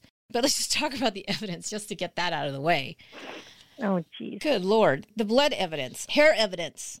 Oh my god. Where did i write where this? wasn't it? Where wasn't it? It was everywhere. Everywhere. And that's and they... everywhere in oj's vehicle? Yeah. in his house? Yeah. Yeah exactly. Everywhere. Well, first of all, some of the things are like, okay, they, they find out later on about, or they put together later on the the domestic violence calls against, you know, him and Nicole, and that, that it was ongoing, and they had just broken up again for good. I mean, so all of that kind of plays into, yeah, he's he's a suspect, and of course, this is from least to you know most conclusive, I guess. Hair is consistent with that of Simpson's found on a cap at the Bundy residence on the on the walkway. A hair is consistent with that of of Simpson found on Ron Goldman's shirt. Why would that be there? Uh, fiber evidence: cotton fibers consistent with the carpet in the Bronco found on a glove at Rockingham. Fibers consistent with the carpet from the Bronco found on the cap at the Bundy residence. Here's the blood evidence: the killer dropped blood near shoe prints at Bundy. So, and they knew this was on the left side. There was like blood drips on the left side guess what? When OJ does get there to be interviewed, he's got a cut on his left hand, on his left mm-hmm. finger. The blood dropped at Bundy was of the same type as Simpson's, and it says about 0.5% of population would match this. Simpson had fresh cuts on left hand on the day after the murders. Blood was found in the Bronco. Blood was found in the foyer in the master bedroom of Simpson's home. Blood was found on Simpson's driveway. Blood was found on socks in OJ's home that matched Nicole glove evidence on the left glove found at Bundy and the right glove found at that's the thing. They found the left glove at Bundy and the right glove at Simpson's yes. property. with blood on it. Gee, let's just leave a trail. By by yeah, by near where those thumps were heard on the side of Kato's guest house. They were Aris light gloves, that's the brand. Aris light glo- brown gloves, size extra large. They had a receipt. Nicole Brown had bought a pair of Aris light XL gloves in 1990 at Bloomingdale's for OJ. Simpson wore Aris light gloves from 1990 to 1994. Uh, later, the shoe evidence, the shoe prints found at Bundy were from a size 12 Bruno Magli shoe. The bloody shoe pr- impression on the Bronco carpet is consistent with a Bruno Magli shoe. And Simpson wore a size 12 shoe. About exactly why they went to OJ's residence when they did and what happened. And this is where now it's going to get twisted by the defense to make it seem like it was all a plot to get OJ. So the detectives are talking at the crime scene over the strategy, what they're going to do, you know, as far as investigating this crime crime scene. And that's when the LAPD commander, uh, West Division, I believe, calls the homicide coordinator guy. And he's told that the commander's orders are they're supposed to contact OJ Simpson in person to help him recover his children. Now, that's not something that would normally happen, but of course, OJ's a celebrity, right? He's a, yeah. a, a public figure. So that's the only reason that would happen. Van Natter then asks, Do we know where he lives? Phillips replies, Well, Fuhrman says he was once up there on a 415 radio call. That's a disturbance of the peace. Some sort of a domestic dispute. It's just a couple of miles away. So he knew it was close to where the crime scene was. Phillips' comment about a previous domestic dispute between O.J. Simpson and Nicole Brown passes without further comment. Lange says to Phillips and Fuhrman, the four of us are going to go over to Simpson's place. We can meet the guy, make the notification, get his cooperation for background information down the road. The two of you will stay with Simpson and help him make the arrangements for picking up his kids at your division. Then Phil Van Natter and I will come back here and handle the bodies and the evidence. So Lieutenant Rogers, uh, which is Lange and Van Natter's supervisor, approves of the plan, takes charge of securing the South Bundy crime scene until Lange and Van Natter return. Considering that Simpson lives just two miles away, I told you it was really close. Lange and Van Natter assume that they will be back in 20 minutes or less. Um, at this moment, neither Lange nor Van view O.J. Simpson, who to most people is a beloved American sports icon, as an actual suspect in the murders. However, as the ex husband of the dead woman, they must consider him a potential suspect, and this is consistent with routine police procedure. Okay, so this is, they get to his house like around 5 a.m., so it's been like five hours, right? So they get to Rockingham, North Rockingham Avenue towards Ashford Street. Parked near the gate facing north and on the east side of the street is a white 1994 Ford Bronco. The street is narrow, like I said, and void of other parked cars. Lange notices the Bronco's parked at an angle with its rear sticking out into the street. They see another car, a 300ZX, which is, I think that's Kato's car, which is up ahead on the south side of the street. It's only five minutes. They arrive at O.J. Simpson's home. Like I said, it was super close. They see a light on inside the house as they look through the barred gates. They also observe two cars parked in the, in the circular driveway, a Bentley and a Saab. Intercom tries, you know, presses the button. There's no answer. He tries again for several minutes. No answer. Uh, because of the cars in the driveway and the light in the house, they assume that Simpson is home and the intercom is broken. So while they're waiting for someone, Van Natter notices a sign for Westec, a private security company near the gate. He suggests that Phillips call and get the telephone number to contact Westec and request someone to come to Simpson's residence. You know, maybe they can get in to the gate or whatever. As they're waiting for Westec to arrive, another Westec car cruises up North Rockingham. This is the security area on routine patrol. So while they're talking to the security officer, the, Fuhrman walks over to the white Bronco and he also noticed that the car appeared to have been parked hastily with its right front tire over the apron of the curb and the rear tires angling toward the street. He shines a flashlight onto the back window of the Bronco's cargo bay. He then calls out immediately to Van Natter. Van Natter then goes over to Fuhrman, who shines his flashlight again into the back of the Bronco. Inside, they see a long handled shovel and a plastic sheet. Also, they can read the words on one or two packages, Orenthal Productions. They know Orenthal is OJ's, you know, real first name. Mm-hmm. So, like, okay, this is OJ's car. Then Van Natter shines the flashlight into the car and notices its doors are locked. But the guard then tells them that as far as he knows, Simpson is inside the house. A live in maid should be in there as well, he says. He adds that if Simpson were away, he would have notified his home security service. Then Fuhrman reports that the Bronco is registered to the Hertz Corporation. And of course, now they know, you know, it's connected to OJ. The Nissan is registered to Brian Gerard, Gerard Kaelin, who is, has an address that's not in this neighborhood. We know that's Kato, who's staying in, uh, in the guest house. So Fuhrman returns to the white Bronco and he uses his flashlight, uh, conducts a brief investigation, and tells Lange, hey, I think I've found blood. So he shines a flashlight on a red speck smaller than a dime above the outside door, door handle on the driver's side. He also notices a piece of wood, which is about a foot long, on the grass outside the Bronco on the parkway. It looks freshly splintered and doesn't seem to fit anywhere in the area. It appears to have been broken off from a fence. So then Lange says, you know, calls out to them and says, asks, is this blood? He says, yeah, sure does look like blood. And he says there might be a small amount of blood on Simpson's car door. Now they don't know what to think. They call Simpson's home now because they have the number and it's 5:30 a.m. All four detectives hear the phone ringing inside his house, and they hear the answering machine switch on. Nobody answers. So Van Natter then turns to the others and says, Let's add this up. We have lights on in the house and cars parked in the driveway. Simpson and his live in maid are supposed to be home, but no one's answering either the intercom or the phone.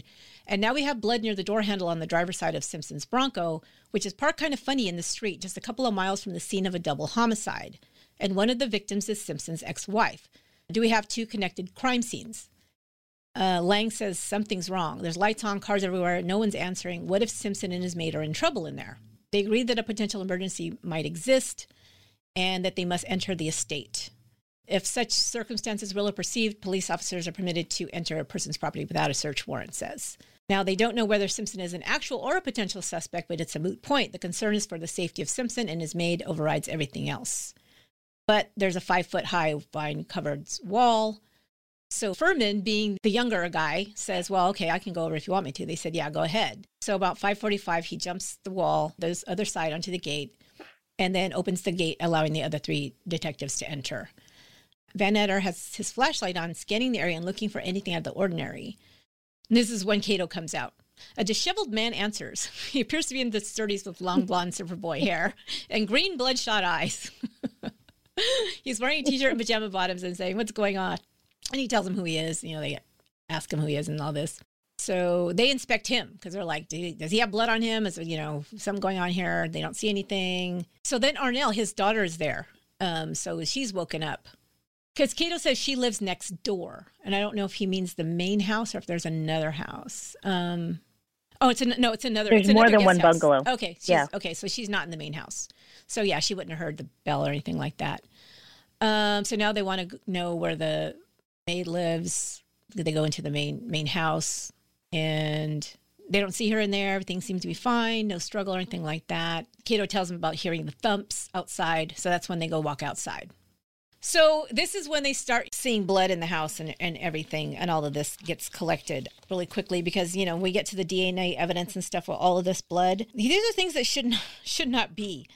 So at the Bundy crime scene, there's a blood drop by Nicole, blood not excluded from certain people. That's the way they put it, the DNA evidence. Blood drop by Nicole Simpson does not not exclude O.J. Simpson, which means, you know, it could be O.J. Simpson's uh, and not Nicole's and not anybody else's. So basically, it's just saying it's not hers, it's not Ron's, it's O.J.'s. Uh, there's a blood drop. There's like one, two, three, four, four, five blood drops by Nicole's walkway that are OJ's blood three on the back gate that are OJ's blood. The Rockingham glove, there's one, two, three, four, five, six, seven, eight, nine, ten in the glove. that are Nicole's and Ron's, Nicole's and Ron's, Nicole's and Ron's, Ron's, Nicole's and Ron's, OJ's and Ron's. OJ didn't know Ron. Why would their blood be together? OJ's, Nicole's, and Ron. I mean, it's just all of the three of them all mixed together on this on this glove. Um, Rockingham's socks found in his bedroom. There was blood on the ankle of the socks found in OJ's bedroom. Nicole's, Nicole's, Nicole's, and some of it was OJ's. A steering wheel in the Bronco, OJ's and Nicole's blood. Driver's side carpet, Nicole's blood, and a bunch of OJ's blood in the in the Bronco. I mean, all over the place. There was a there was a footprint Mhm. in the Bronco in Mhm. blood. Right, just like there was a footprint on the walkway of the same size.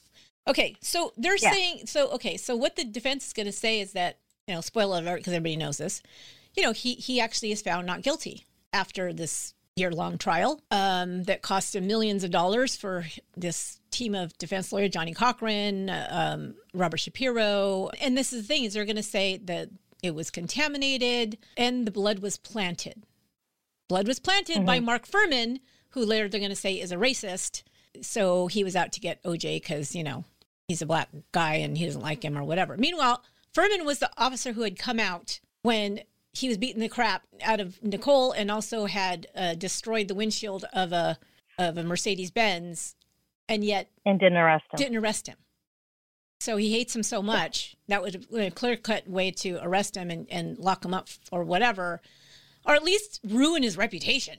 Nothing else. And didn't do it. Didn't take that opportunity to do it at all. The timelines, there was definitely enough time. Like I told you, it's literally four minutes away, you know, and Yeah. he had pl- 25 minutes in between, you know, they hear the dog barking and no, 45 minutes. And OJ, you know, finally opens the door or comes out at Rockingham. They would have had to have 17, 18, 19, 20 officers all there at the time when supposedly Fuhrman is getting this blood and, and putting it everywhere. And nobody Well, and also, where did he get the blood? exactly at that early He date. would. So they took they took his blood the next day. Mhm. So they would have had to have gone back to the crime scene Right. and planted blood that they had already reported that they found. Right. That's in in the record from the moment that the officer first arrived, saying that he Yeah. saw the blood there. So he's going to tell. And on the Bronco. so the first officer who arrived, who didn't know anything about who these people were, already had to have been calling Fuhrman and saying, "Hey, you need to get over here and, and plant some blood so that I can put it in my record." I have to time warp back two hours to put that in my notes, in that in the record. So you better hurry up. You know, uh, get in the get in the DeLorean and uh, set the set the with flux capacitor to get there. I mean, it's ridiculous. It makes absolutely no sense. All of this stuff that they found at Rockingham at Bundy, and you know, Rockingham, there was this joke that I heard back when all this was coming out, you know, during the trial and stuff. Crime lab technicians coming out of Rockingham with garbage bags full of stuff that they have to test because there's so much stuff that they're finding in the house and on the property Yeah. they're coming out with hefty bags full of stuff that they're going to have to test, right? It's not like, oh, here's a sock. I put that in a little, you know, paper lunch bag. There's like tons of stuff. And because there's so much blood everywhere, everywhere. The, the, the joke that I heard said, um, yeah, you, you see those cops coming out with these huge bags full of evidence. Hitler left less evidence of the Holocaust. Which is really bad and so inappropriate. But I was like, oh my God, yeah, this there was so much. There was so much. I mean, and the reason I think that it was so easy to not believe that it was him for like the jurors and whoever was because there's no way. If I were on that jury, I'd be like, there's no way someone with even half of, you know, brain capacity would be like, okay, I'm going to go violently murder two people. And then, oh, wait, I left my glove. Oh, wait, I dropped my other glove. Oh, man, I forgot my hat. Oh, gee, I you know, left my very easy to identify shoe prints. You know, it's like, They would have had to know. hell? Oh. They would have had to know his shoe size, his glove Mm-hmm. size, what kind of gloves he'd been wearing for the last four years. It's ridiculous. Now, why? You know, like you said, all of those reasons, and also because the defense used everything they could to um, confuse the jurors. Like I Mm-hmm. said, I listened to the, the, the trial every single day. It got so confusing. And you got to remember DNA at the time was it was a new science No. to most of the public. They didn't understand it. There was hours and hours and days worth of Marcia Clark trying to explain to the jury what DNA was and how you can tell that this, you know, They what the percentage spent of people too much time on that, all the technicalities much. of that. way too much time on it. And so there was a lot of stuff. So the forensic evidence, like I said, was the blood evidence, the gloves and the cap that were left behind with the blood evidence, the DNA that was found with the blood evidence, you know, part of the, the hair and fiber evidence, which is, you know, I mean, you could make a case that, yeah, that's not really conclusive a lot of times. Um, the shoe prints, the timeline, and his so called alibi. There was also other things like the confession. Supposedly, there was a confession. Rosey Grier, who was an ex uh, football player, was a friend of OJ's, and he had actually become a ordained minister after he retired from football. And he had gone to the jail when OJ was arrested and was was in jail awaiting trial. And a guard or two, one or two at least, said that they heard OJ getting very angry and irate and upset. The way they put it was confessing to Rosey Grier about that he was sorry, being upset that the fact that he was in this position now because of what what had happened and that he was sorry. Now, I don't know because they weren't allowed to bring that in because it was hearsay. And of course, they couldn't compel Rosey Grier to testify because he was a minister. And if it was said Yeah. within minister, what do you call it, parishioner or whatever um, Yeah. context, then and and they did. They went to him and he said, "No, I'm not saying anything. It's between him and I, and I'm I can't be compelled to testify because he's a minister." Yeah, and the the crazy thing about that was that the guard because what he heard was kind of um it wasn't like him saying I killed her, you know. He was saying I'm sorry. He, you know, he was angry and he was saying I'm sorry. Rosey Grier said something like you need to talk to someone, you need to tell them. That's what he overheard. Well, he didn't mention it. Mhm. He didn't mention he didn't report it. So the next day when he came into work, his supervisor called him in and said, Hey, OJ's over here basically making a big stink saying that people are trying to frame him, that it's been reported that he made some sort of confession. That isn't what they overheard.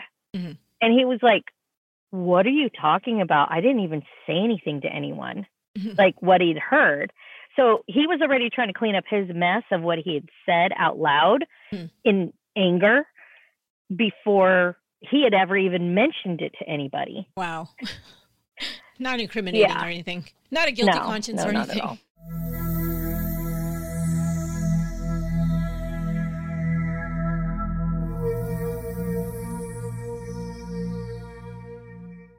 So the If I Did It book was the book after he got acquitted. You know, OJ OJ's like he was going to go look for the real killers, but then he decided instead to write a book to say, here's my somewhat cleaned up version of me and Nicole's relationship.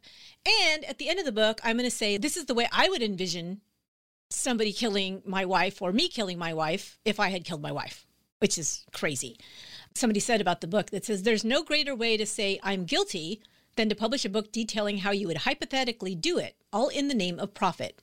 This is one of the excerpts from the book that I pulled out because I'm like, oh my God. I mean, I read the book a long time ago, but I had forgotten how bad it was. Again, this is written by OJ, okay?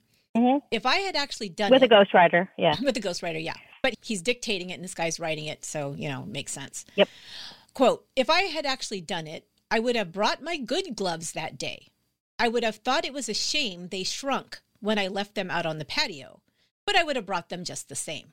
Now, remember the, the gloves, if, if you know, they don't fit, you must have quit thing. So now he's Mhm. telling you why they didn't fit because they were left out on the patio and they had shrunk. What? Uh, and okay, so it- Exactly. it, continues. They were my lucky gloves, and I would have needed them because I was going to stab my slut of a wife. Dot dot dot. Hypothetically, he wrote this about the mother of his children Yeah. who was brutally slain by supposed, you know, who Yep. knows who. What? If nothing else, you know, you don't believe he's a murderer. The guy's a complete horrible, horrible, horrible, horrible, horrible, horrible excuse for a human being to say Yeah. something like that in print where your kids can read someday, right? Yeah. And the the thing about, you know, that whole book, I don't know if you'd already touched on that, but um I have the book here. I actually bought it and and read it multiple times. And the reason that I bought it because I wouldn't have bought it if it had been him publishing it. it basically what happened was when the Brown Simpson families found out that this book was about to be published, they got an injunction because mm. they hadn't we hadn't even touched on that yet, but they they had a um, civil suit against OJ. And they won um, later on. What was it twenty six million dollars? Right? Yeah, it. I thought it was more. It was more. It was actually thirty three point five total. Okay. So oh, okay. twenty six is punitive, and then yeah, there were two different kinds of.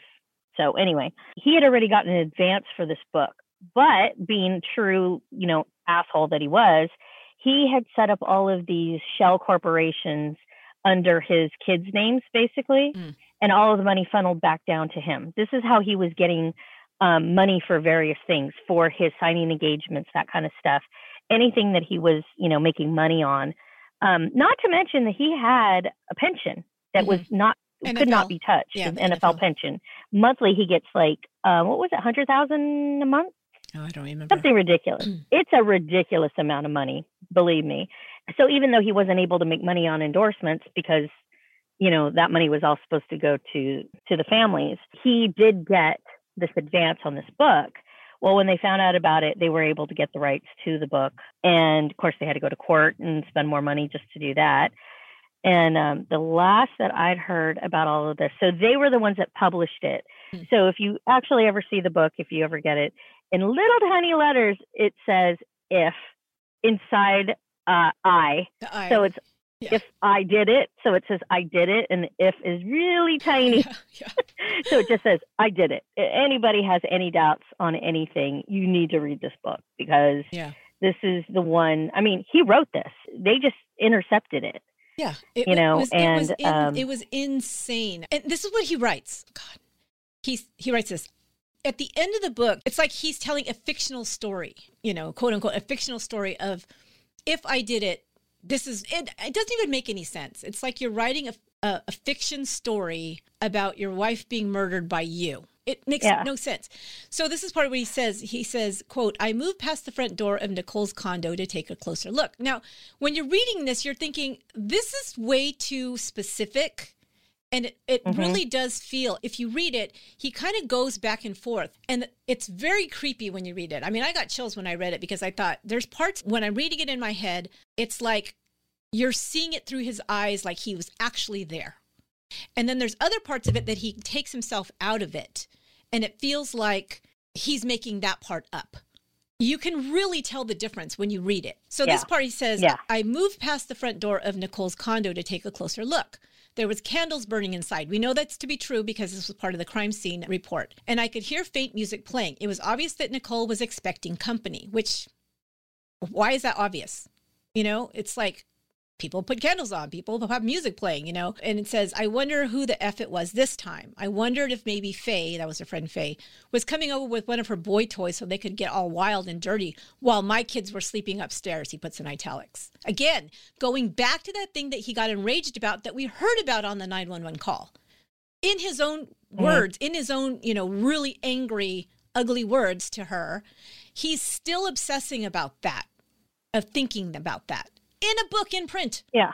You know, so it's like not only not only that, but what he's obsessed about is during a time when they weren't even together. And he was stalking her, l- looking in her window. And, and 10 minutes before, he was trying to call his girlfriend mm-hmm. because he was desperate to to see his girlfriend. This is why I believe he got so angry is because in his mind she's ruining it for me because Paula is pissed off because I have to be so obsessed with Nicole because she can't she can't like behave herself and do what she's supposed to do, which is to sit in her house like an old lady and not have a life after me. You know, which is totally what it was. On the yeah. way to McDonald's, that was one of the quotes I remember. On the way to McDonald's, he's obsessing about Nicole and talking shit about her because he saw her that day at the recital. And he tells Kato, he's like, ah, she was wearing this black mini dress. He's like, what what kind of mother wears wears a dress like that where you know you can show all your legs and he goes what is she gonna still be wearing uh, mini dresses when she's a grandmother? Like what is that about? Like he's all pissed off. It's like he's wearing a regular yeah. sun like a sundress. And then he, he writes this at the end. It says uh, quote just as i was beginning to get seriously steamed the back gate squeaked open. Again it's like he's there. A guy came walking through like he owned the effing place. He saw me and froze. He was young and good looking with a thick head of hair, and I tried to place him, but I'd never seen him before. I didn't even know his name, Ron Goldman. You know, this is supposed to be a fictional thing. You know what I mean? Yeah.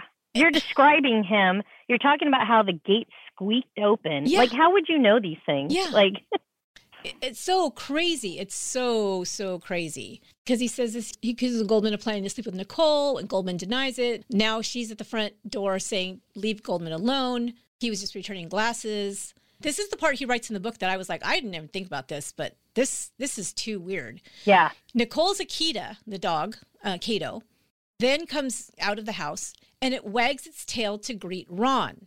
This convinces Simpson, he writes this in the book, convinces Simpson that Ron and and Nicole have a sexual relationship.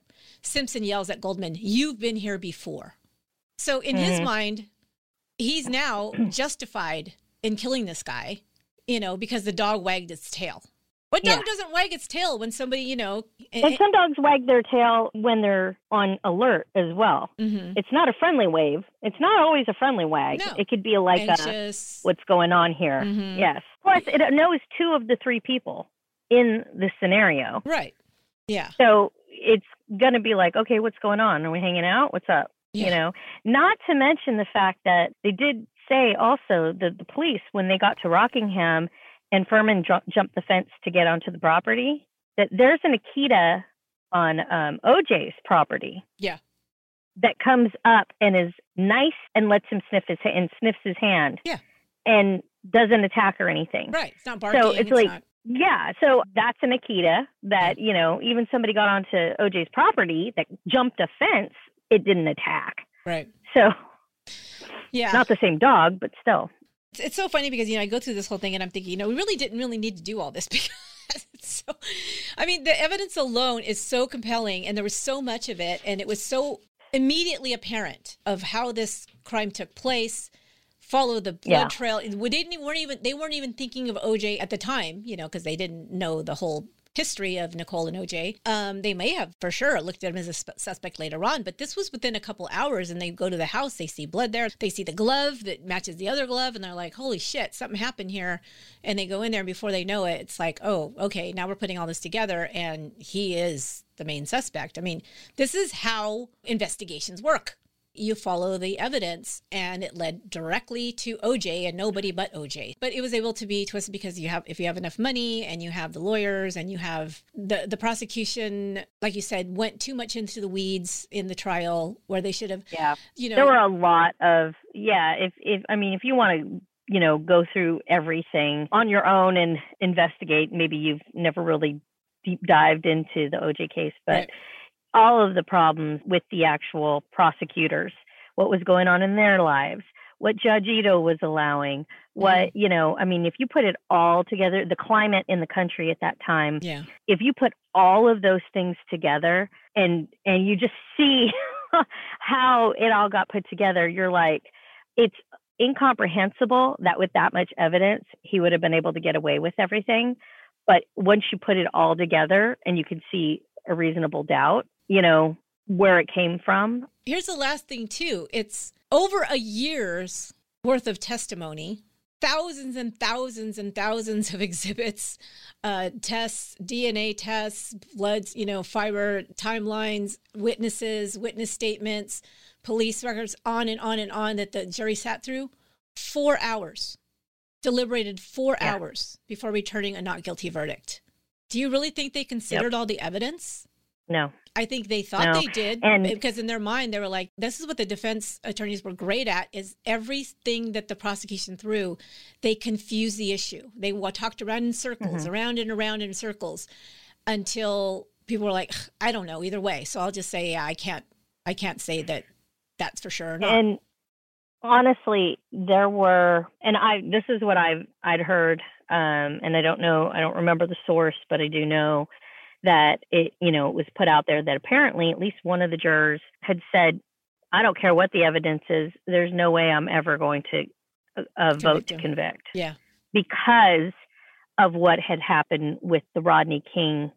They were considering this O.J. Simpson trial the retribution for what had happened and that those officers that had beat Rodney King had not been had not you know had been found not guilty. Right. But the two defendants could not be more different.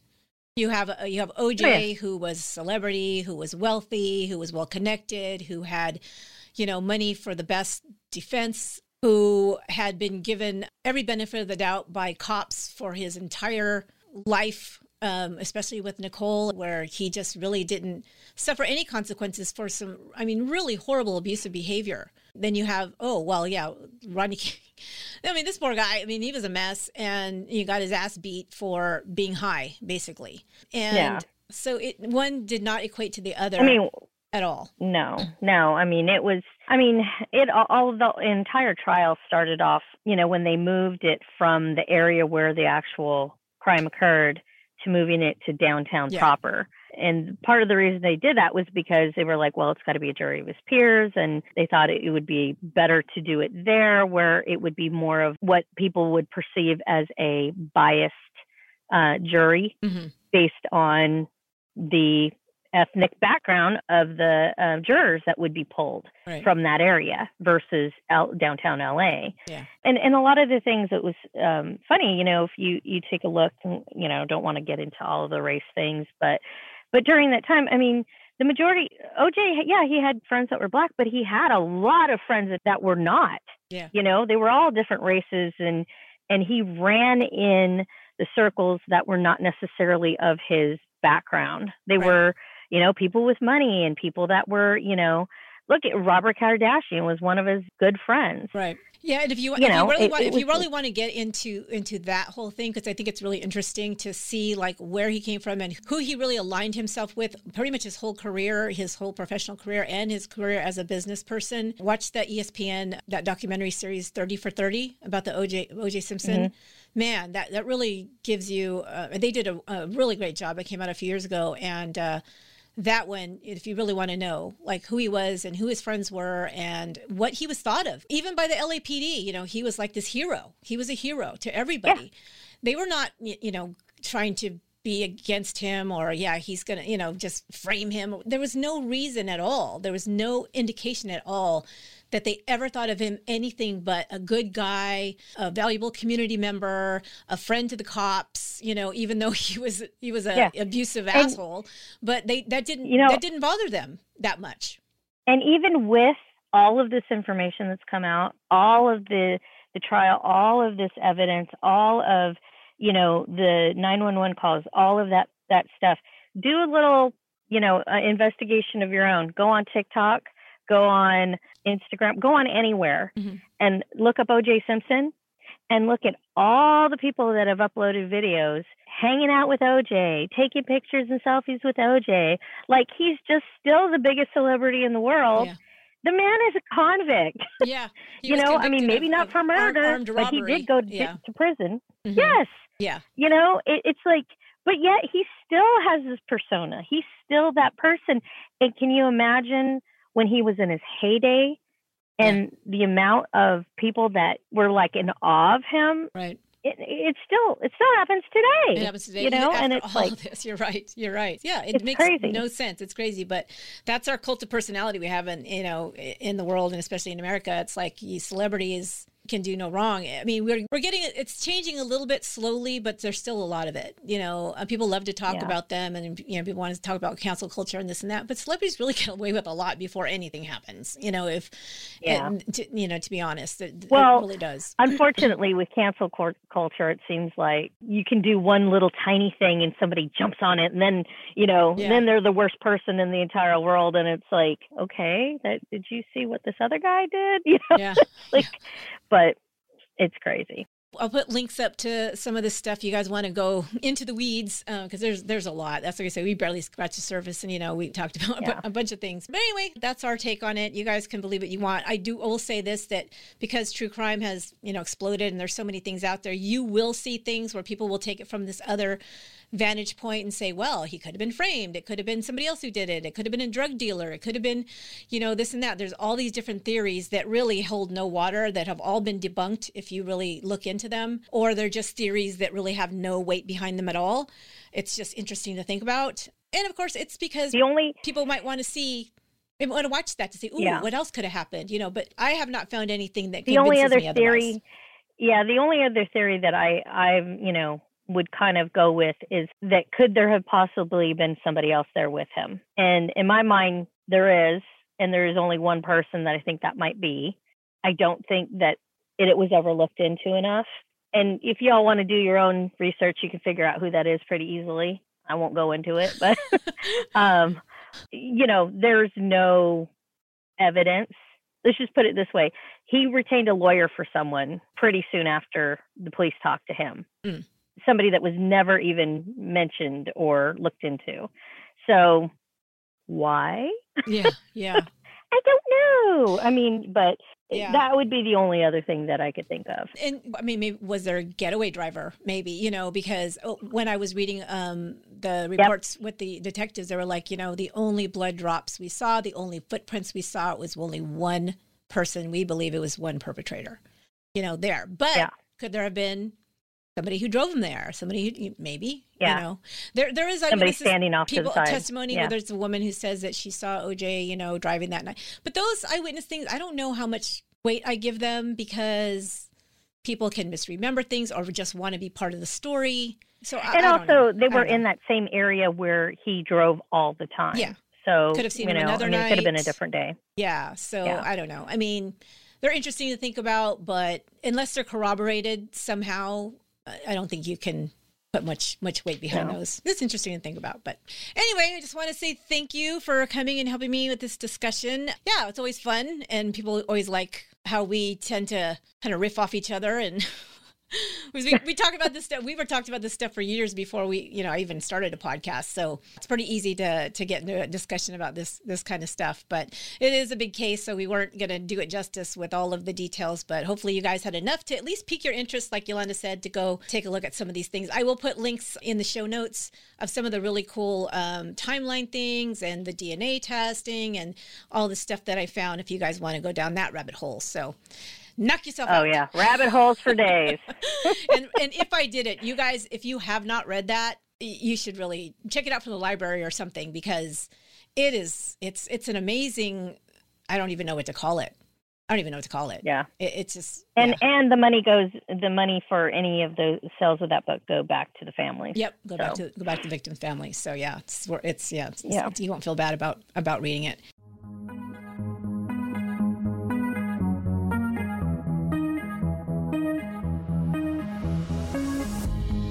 Once again, I'd like to thank my special guest, my baby sister Yolanda, for helping me break down this monster of a case.